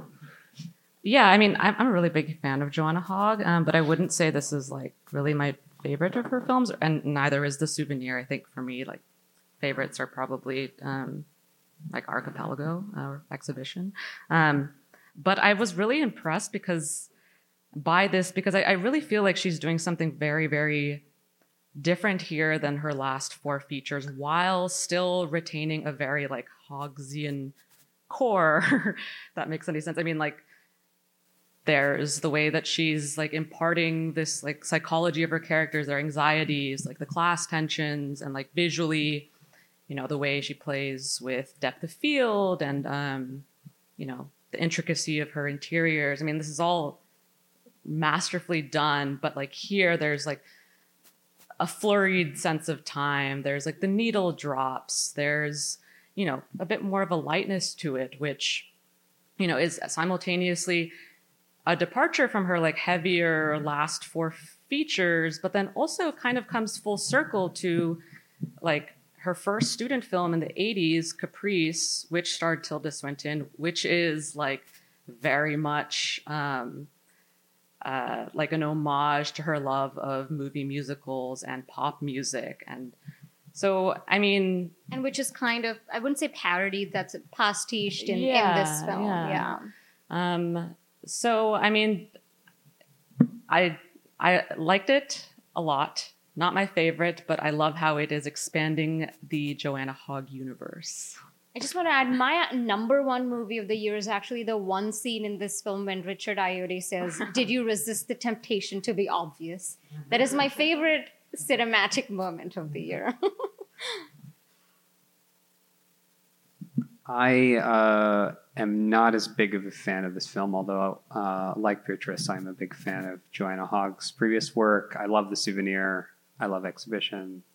Um, but I, I will agree that it's beautifully textured on a sonic level, on a visual level, and it is has this lovely quality of being kind of formally very uh, uh, kind of heterogeneous.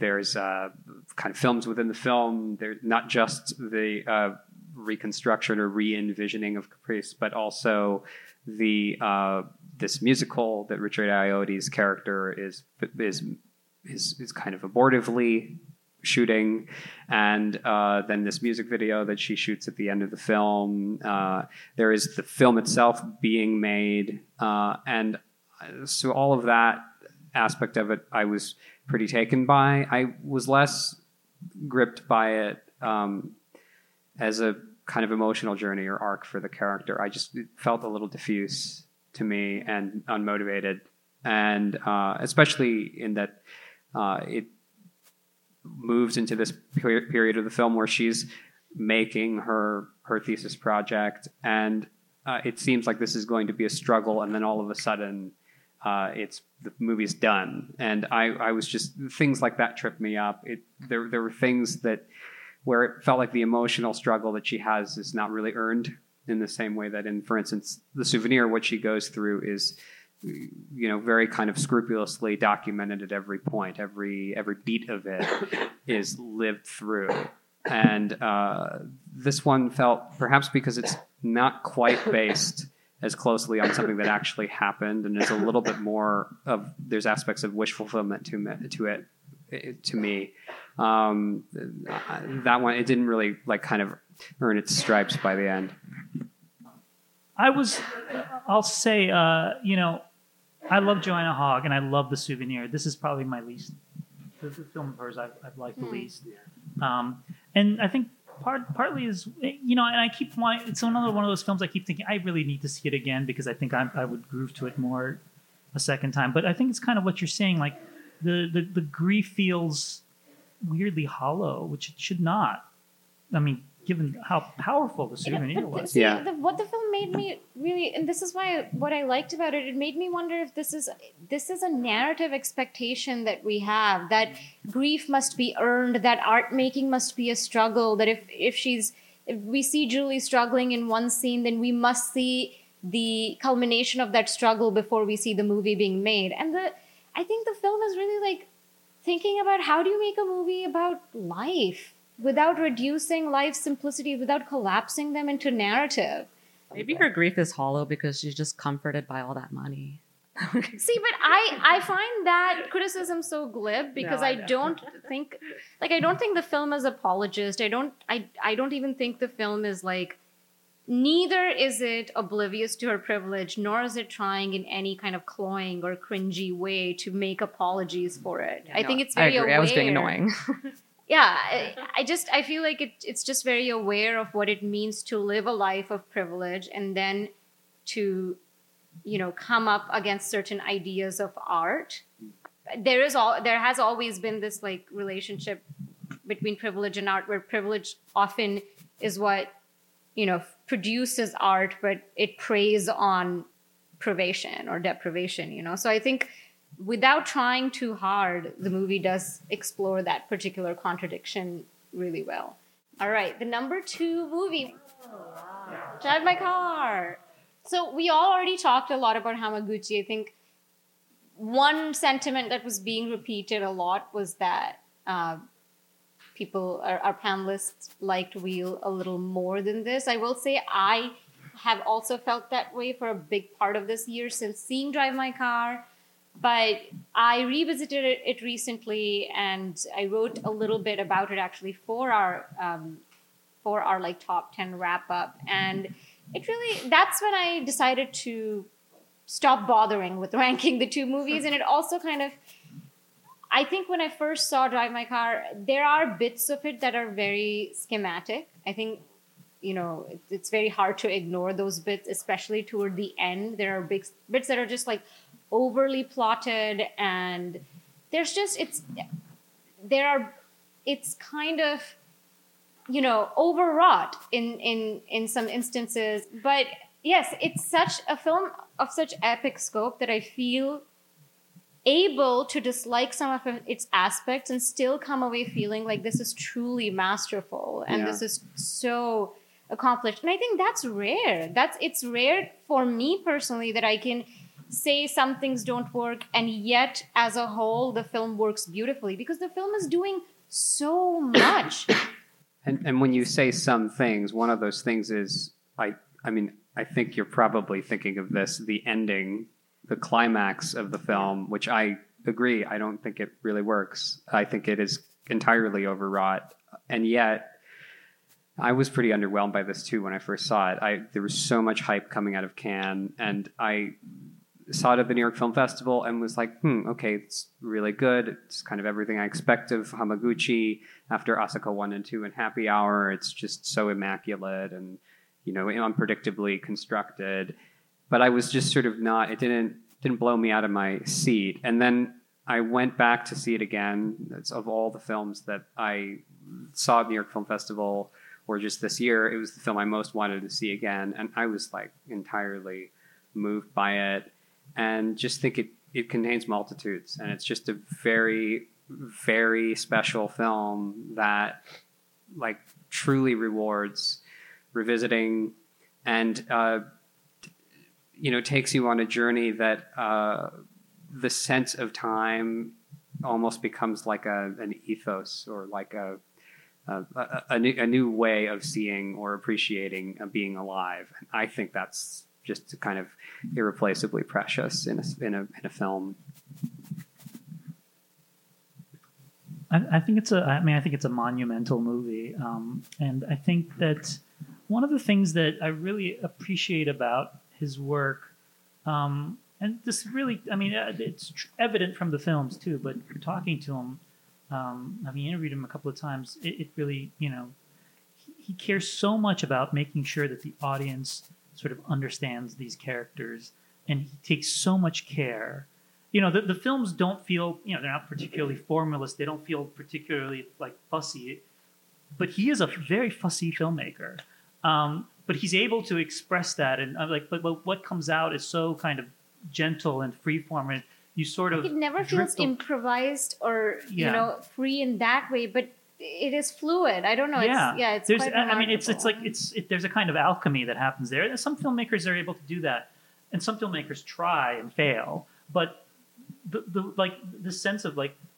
simultaneously total control and a sense of total freedom within like the experience of watching the film. I'm just like i'm flabbergasted when i when i see that. It's just like how does he do that? Like it's you know it's it's it's really it's really magical. Um, and you know we were talking earlier about um, the, uh, the the way that he shot it during the pan. You know, it's interesting because he has that final scene set during the pandemic, but actually most of the film was shot during during the pandemic, and originally it was supposed to, you know, the um, the setting uh, was supposed to be Busan, and and he wound up, you know, wound up being Hiroshima because they couldn't travel abroad, um, and like what that bring and he was totally aware that he was like oh, we're going to hiroshima that's the whole thing. Um, but the, just the the ease with, with which that is integrated into the film and just enhances it so much and makes it that much more powerful you, you'd never guess that that was not that was like a thing that they have to just like add. And the fact that that um, is referenced at the end of this film as this rupture right? I mean it's just there's this unexplained change of location and you know and if you didn't know this background it probably doesn't really make sense.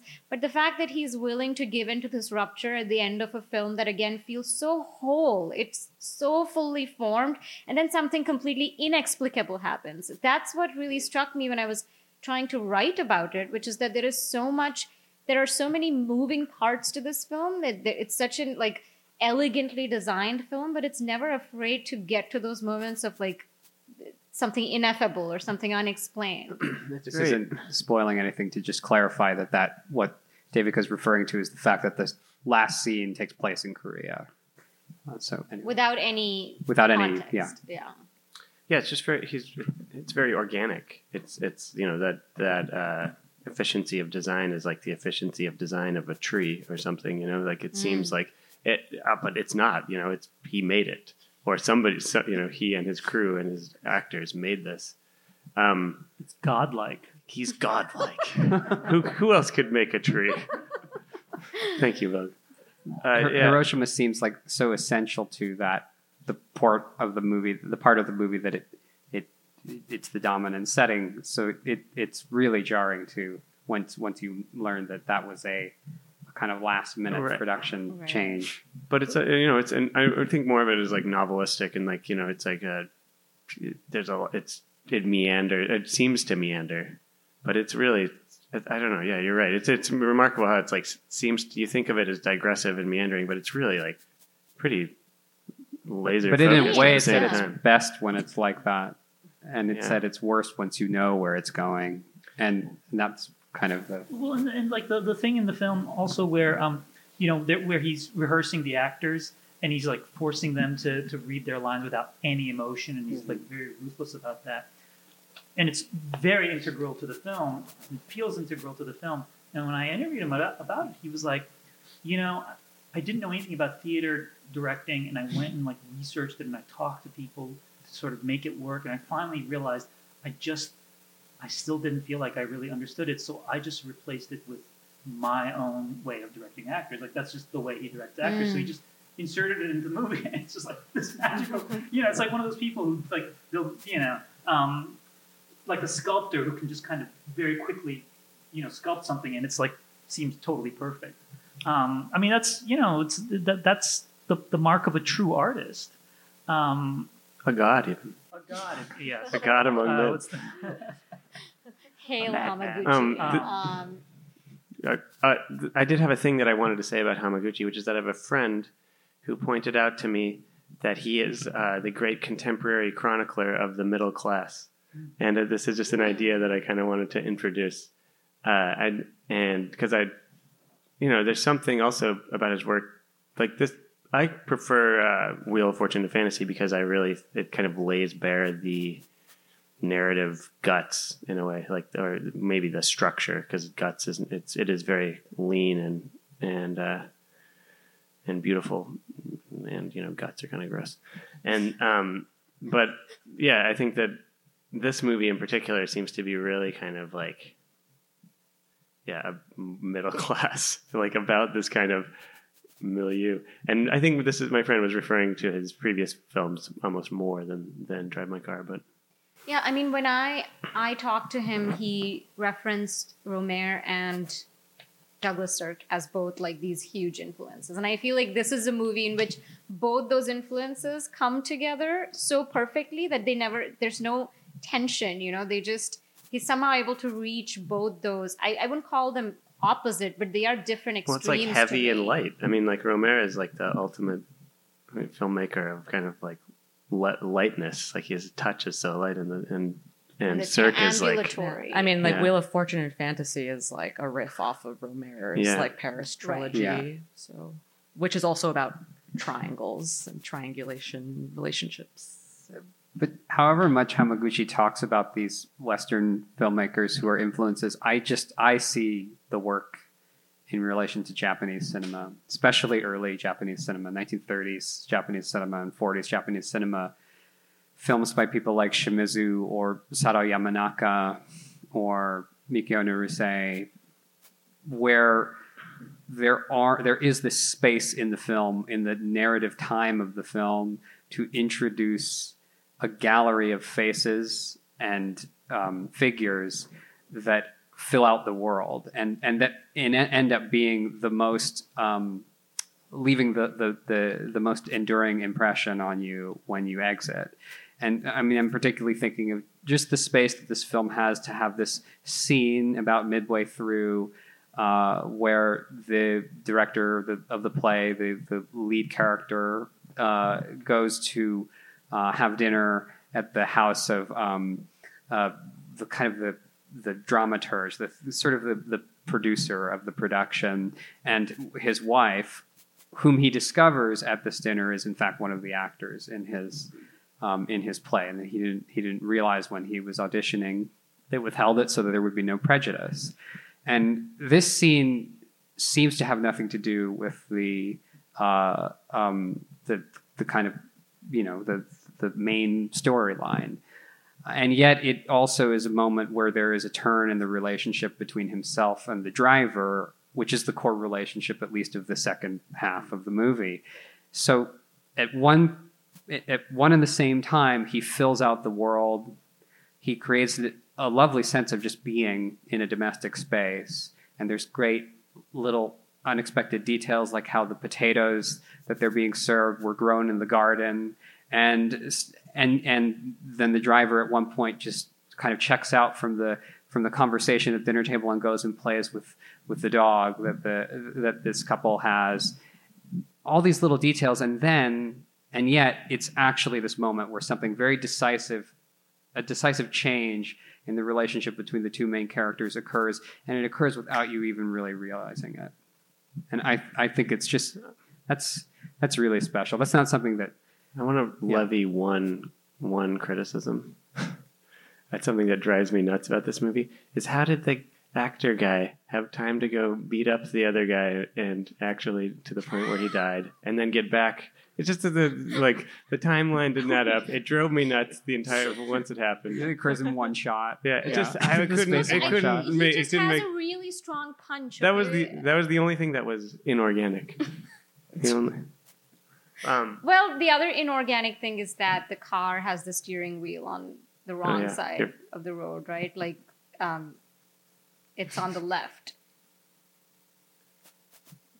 well, in in Japan, cars have steering wheels on the right. right? Oh, then whatever it is, yeah, it's it's like switched. Like it's That's not right. what it, it it's should be Western- in Japan. yeah. yeah. Uh, So it's like I don't know. There are contrivances, but I think they're not errors. You know, I mean, that's what I, I the contrivances bothered me. Some of the big ones don't quite work, but these small ones I don't see as errors. I think it's a kind of very willful thing. We haven't even begun to talk about like the first half of the movie before the credit, or not half, the first third of the movie before the credits. And I mean, it's just there's so much. yeah. also the best that is the best like credit yeah, when the credits drop like Yeah. 30 minutes in Forty, yeah, for, yeah, i was like wow that's pretty audacious yeah. it is like it is like Dostoy- i mean dostoevsky keeps popping into my mind but like as if dostoevsky like plus high hanging out with Eric Rohmer like or like in some weird way he's definitely at operating at uh extremes A broad, yeah. or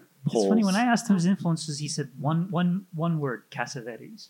Wow that is unbelievable Giving a different answer to everybody. He's giving Cassavetes. so he did like a Criterion top ten, which I will not reveal, but I was like, whoa, this is like completely different than like what you've revealed in interviews. So it'll come out Oh, soon. you know, it's a voracious artist, clearly, and cinephile. Yeah. Um, I think we should do the grand reveal. all right the big reveal what is so, it going to okay, be folks Yeah, now do, What pe- do remains? people kind of know?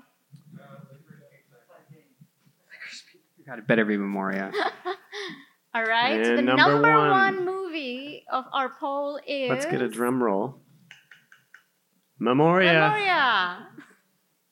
Thank God it's Yeah. not licorice pizza. Yeah, well, what- that would have been an interesting conversation. Yeah. We could do the.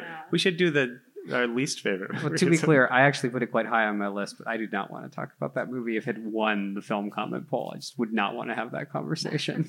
I don't think. I don't think Devika and I would have. Uh, Yeah, we would have quit our jobs if that. I'm kidding. Stormed Uh. But We don't. We don't dislike it that much. no, no, no. Let's talk about Memoria though. Yeah. The- Well, I I know Clint and I both like are huge fans. It was my number one. Well, my number one. It was it yeah was my number one too. yeah. How Anybody about else want to reveal there? It was not my number one. Um, let's I, start uh, there. Well, I mean, but but you know, I did not. I know you were. We were supposed to see it on a big screen. I didn't see it on a big screen. I saw it off a DVD, Ooh. complete with a complete with an admonition from the director. Did you wear headphones, though? At the start, saying this really isn't the way you should be watching this movie. Um, but uh, and I, I'm not the world's biggest fan um, of Apichatpong, um, though I I do like up until uh, Tropical Malady, I'm, I'm totally with the program. And then after that, it becomes a little more hit or miss. I think Mm. Tropical Malady is his masterpiece. Um, I, the, but as I was watching this, I was like, I really should have seen this on a big screen, and I didn't. Um, and I do feel like it really does. I mean, it almost works best as that, almost like an installation piece. I mean, I don't. I, I, some, Well, I mean, people yeah. sometimes use I think that it. I think that's very Right. on on point. Yeah. Yeah. I mean, so sometimes people can use that as a dismissive way of Yeah. referring to a film, but it really does feel like you're just supposed to like live in those spaces. Um, I, I think it's a fascinating idea for a film. um, I think you got to see it in the theater. Yeah, I mean, I, I- and it- and I just when you say, imagine it being the same experience. No, Yeah. and it's I mean, it's an, the the the um, sound design is like overwhelming in this movie, and then like you know just as important as as the image, and it's really only communicated like when you're in the in the movie. You know, Devika's looking at me like I'm saying something No, wrong. No, no, I'm agreeing. I'm agreeing. Oh, okay. Like, I I think that's ab- absolutely true, and So I yeah. uh, my point just being like, yeah, don't watch this at home, but you can't watch it at home, so you're gonna have to go see it in the theater, and uh, y- y- I think it'll be worth your while. I mean, I'm really glad that you compared it to an installation piece because for me, I, I'm also someone who's had a mixed relationship with Apichatpong. I, I think I, I probably am. I like some of the work post Tropical Malady more than than Bilge does, but at the same time, I've always been a little dissatisfied, particularly with how his films wrap up, the ends of his films, and just a little dissatisfied with things heading into the home stretch. It's always this kind of feeling of a a wonderful world of possibilities opened up, and then there's some kind of you know momentum that it lacks heading heading into the end, particularly with Uncle Boonmee. Um, and this film, I think, is perfectly structured. I think it's his most perfectly and elegantly structured and whittled down film, uh, particularly because it's there's there's a, a symmetry to it with one scene that happens near the beginning of the film and another scene that happens at the end, both of which involve a sort of radio uh, drama or radio kind of aspect to to to the film being played up. One is when Tilda Swinton's character goes to uh, try to recreate in a uh, sound theater in a in a in a studio uh, the sound that she is hearing in her head that she can't quite place with a, with the assistance of a young man named Hernán. And the the scene near the end of the film is a scene with an older man, also named Hernán, who uh, with whom she is meeting in his house over a, a just his his dinner table, and uh, during which we hear a we hear a kind of was in essence sort of a radio drama, and uh, and I'm not going to kind of reveal more about it because I, I assume some people haven't seen the film or people who will listen to the podcast won't have seen it yet. Um, but these two scenes which bookend the film to me just are perfectly mirrors mirrors of each other one is a artificial space a studio space where sound is being created and another is a is a is a, a home a domestic space a very porous domestic space where we can see the jungle outside uh, outside the windows in a mythical space. yeah. know, and and the sound seems to come from somewhere else from the depths of time or history and uh, it seems to me like a perfect metaphor for cinema for what cinema is as a, technological phenomenon but also an artistic uh, medium. And that's where the installation piece comes in because as you watch it you think of how a Pong who has made installations and, and has really kept the boundaries between his practice as a filmmaker and his practice as a white cube kind of artist very fluid.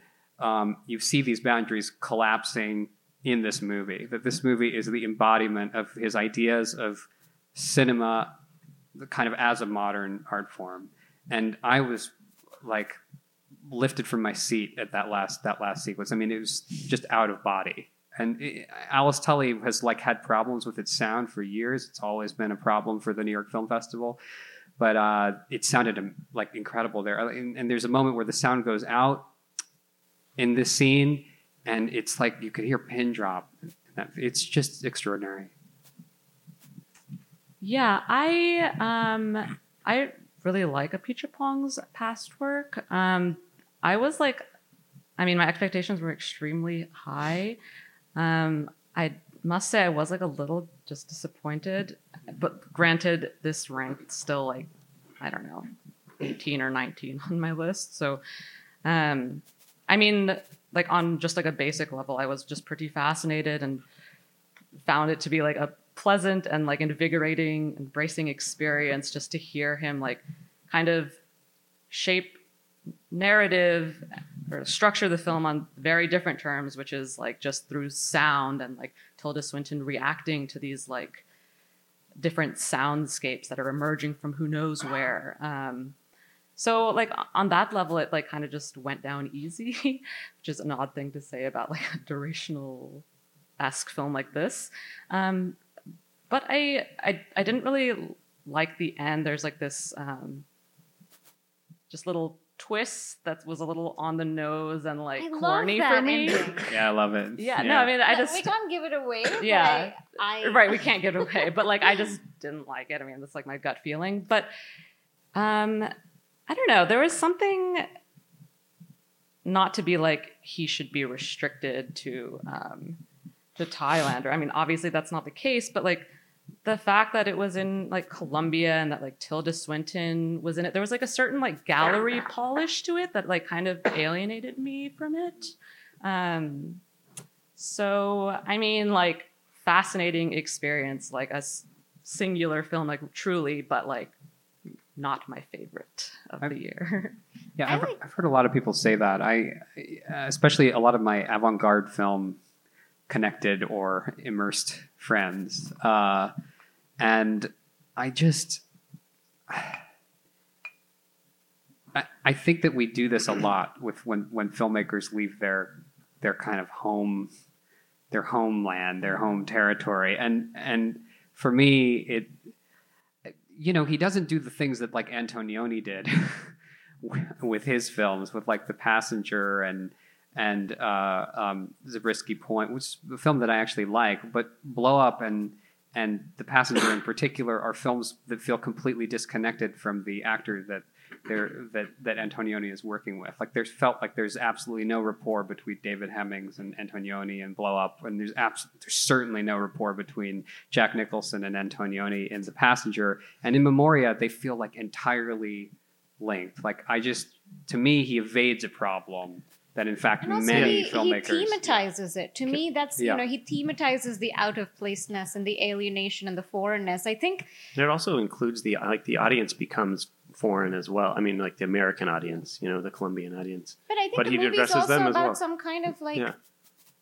some very elemental sense of foreignness, and not in a glib way, not like oh we're all strange to one another, but it like it uses the Tilda Swinton characters out of placeness, obviously Apichatpong's own out of placeness, and these like gaps in sort of translation and mm-hmm. gaps in understanding to communicate very strongly a sense of being out of sync with this world.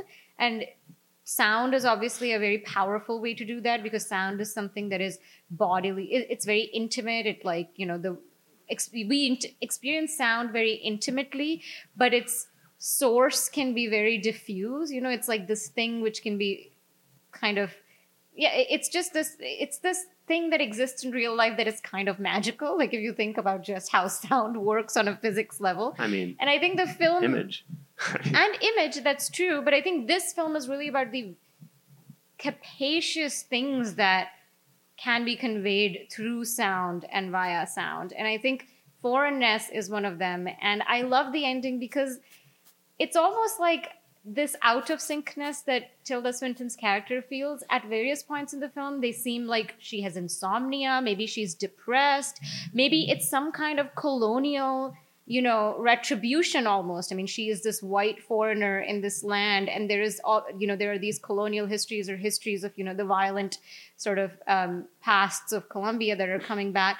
And then it's well, I, again, I don't want to give the twist away, or it could be a really simple uh, Well- explanation drawn from a genre movie. And I love that. the twist is not necessarily real either. I mean, I choose to believe. I choose to like read what- it that yeah, way. but it's one of the possibilities. I mean, this is also his most like. I, you- this is Apichatpong gone Hollywood. Like this is his most, uh, as as he said, I think in in a and A that that this movie is influenced by like Spielberg, right? Close Encounters Close of the Third Encounters, Kind. yeah. Yeah. Uh, and um, Well, it's not really this movie. I think. I think he just He loves- likes loves he that movie. Yeah. He has always loved that movie. He's talked about it before. but this movie is influenced by Close Yeah, Encounters. yeah. Yeah. And uh, but I also think it, picking up on what Bogo was saying earlier, it is his most kind of straightforward narrative as well. Follows a single character. The dream sequences and like the the um, the folklore less kind of destabilizing to the narrative than in some of his other work. Yeah. Um, and it also picks up on his interest in like you know national trauma and history that you see in uh, Cemetery of Splendor, and somehow translates that. I think that that, that this foreign this dis- this distance that he has to this subject to the his- to Colombian history, kind of commun- allows him to communicate that trauma maybe more effectively. For me personally, this film just seems more focused and I, not to not to knock his other work at all. I think you it's know? a different It's a- creature to me. It's a different creature from. yeah, it's a different films. creature. Sure, that's a Um, good way of putting it. Yeah, it's just less local. Yeah. right? It's it's Yeah, like exactly. Narratively, formally, he's Well, just but yeah, I do think it's I do think it's more stripped down some or just somehow more like Yeah. conventional in its in in its narrative, but ultimately like a total, you know, can I say mind fuck? like yes, you can say mindfuck. it, it ain't it ain't uh I mean close encounters is too, but this is a little Yeah. this is a whole nother ball of wax. Well, I feel like mindfuck is a pretty good note to end our countdown. I think so, Any yeah. other last words? Where are the documentaries? That's a No good That's a question. good question. Yeah. Yeah. I Um, thought about that. Do you think that that's just I mean, it's, It's you know, year, it, it, it's yeah. it's common for sort of consensusy top ten lists Yeah. to not. Well, do you have any documentaries you want to shout out? I I I mean, Flee is the one that Mm. feels like it maybe should be there and, and isn't. But um, uh, I mean, I have a number of documentaries I, I really love this year. Uh, Can you bring it? The the Bill Well, actually, before we dig into Oh, that, that let's great, um, we should we have slides with our full top twenty released and undistributed. I feel like after we take a look at that Yeah. would be you know good time to think about omissions. So All right, here we go. so Number 11, we yeah, have the- Bad Luck the Banging. ten. Twelve is the Velvet Underground. I believe that is the only uh, documentary that made the list. Yeah. Yeah, well, that's the, really a shame. Frankly. the Inheritance Yeah. is sort of hybrid. I feel like it has bits of Yeah, that's true. documentary. Then we have Bergman Island, El Planeta, Licorice Man. Pizza at number 15, So, The Card Counter. The woman who There ran. you go. oh, yeah, sorry. The Woman Who Ran is before The Card Counter. And then The Inheritance, number 18. Parallel Mothers, number 19. I thought it was bad. I, I also thought it was Yeah, I wasn't not a my, fan, not my but- favorite It's, it's, uh, it's, I motorbike. feel like it's a But- tragedy that Bad Luck Banging is at 11 and not in the top 10. Yeah, Because I, it's I was such like, a. I fun was movie like to talk calling about. for it. We, yeah. and We that's were- also I almost partially considered kind documentary. of like putting my That's finger also on the partially scale. documentary. It Bad has, Luck yeah, it has yeah. or essay film. Video. ess- Also, there are two directors that appear twice on my list, which like doesn't happen very often. It was Hamaguchi and Jude because I put uppercase print, which is a documentary which Yeah. I really loved, also on my list. Oh yeah, and Oh, number Titane. twenty is Titane, Which was very high on my list.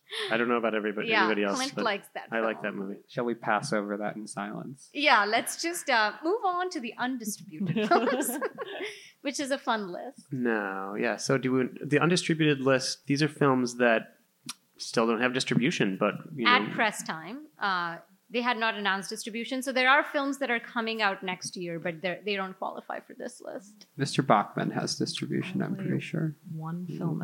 I- at at press At time. press, at Yeah. list think tabulation We don't- time. Oh, Wood and Water is and great. uh, I think we stand. This this list is pretty good. I think these movies are all all deserve to be seen by a larger audience. yeah. It's so these titles are so much more evocative than the titles for the released movies, which is interesting. Very That's- long titles. Well, Yeah, nobody. it's I, like- and I have. To, oh, you There mean are just several title documentaries Plenty about documentaries. Yeah, several documentaries. But you know what's this list. interesting is to see how many of these make next year's released films, or you know, the or coming year's released films. I really was hoping that we would get this. I think we. I don't know if it would have made the top ten. It would have been in my Yeah, that's. It would have been in my top. Wait, which? We, We- a new, Or new. the Alice oh, Diop oh, movie. the Alice Diop. Oh, Yeah. Yeah. Um, so this is our top 20 undistributed films of 2021 list.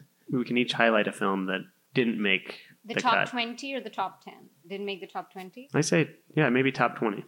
I, I mean, I, I just Without wanted it- to highlight a documentary. I, I there's this film Notturno um, by Gianfranco Rosi that was uh, at the New York Film Festival last year and had a very brief, like fleeting virtual release at the beginning of this year. I think probably January or February.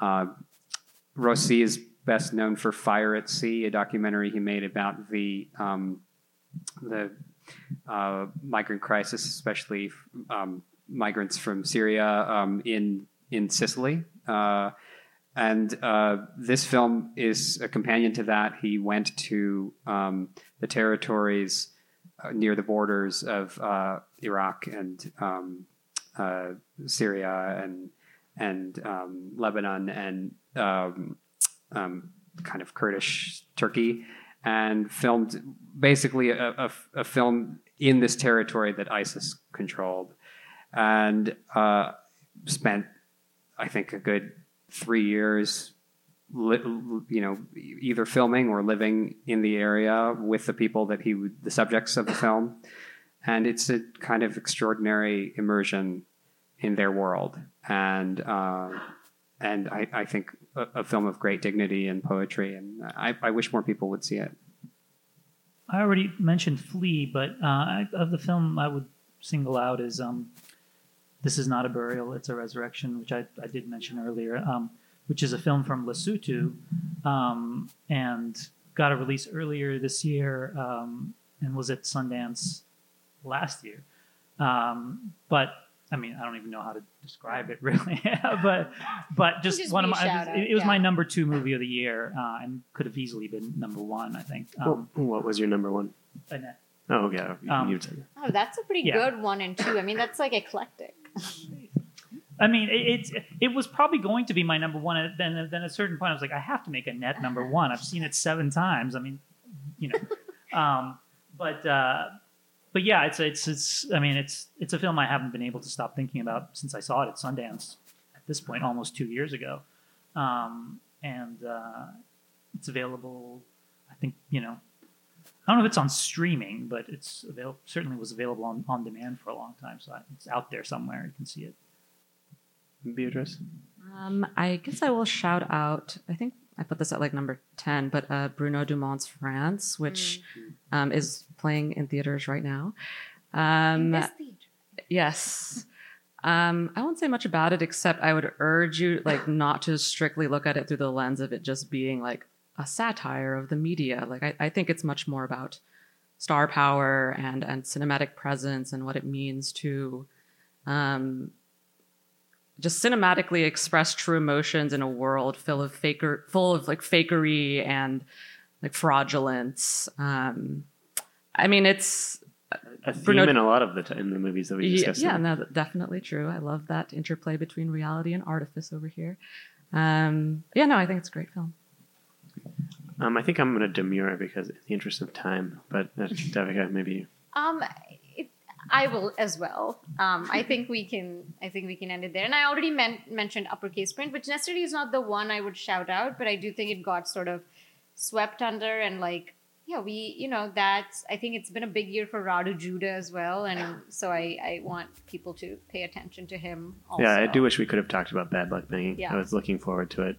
There will And- be. I'm sure there will be other opportunities. Um, but anyway, thank you everyone for sticking with us and Thank you. joining this countdown. Thanks to our panelists for helping us unveil this. Also, so tonight we'll be sending out a the film comment letter with the top 10 lists with original appreciations by film comment critics.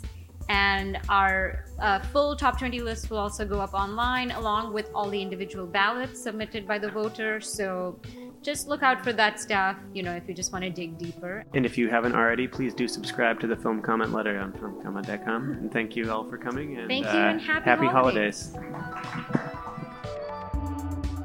The Film Comment podcast features original music by Greg Einge. Film Comment is a publication of Film at Lincoln Center. Since 1962, Film Comment has been the home of independent film journalism, publishing in depth interviews, critical analysis, and feature coverage of mainstream, art house, and avant garde filmmaking from around the world. Visit us online at filmcomment.com.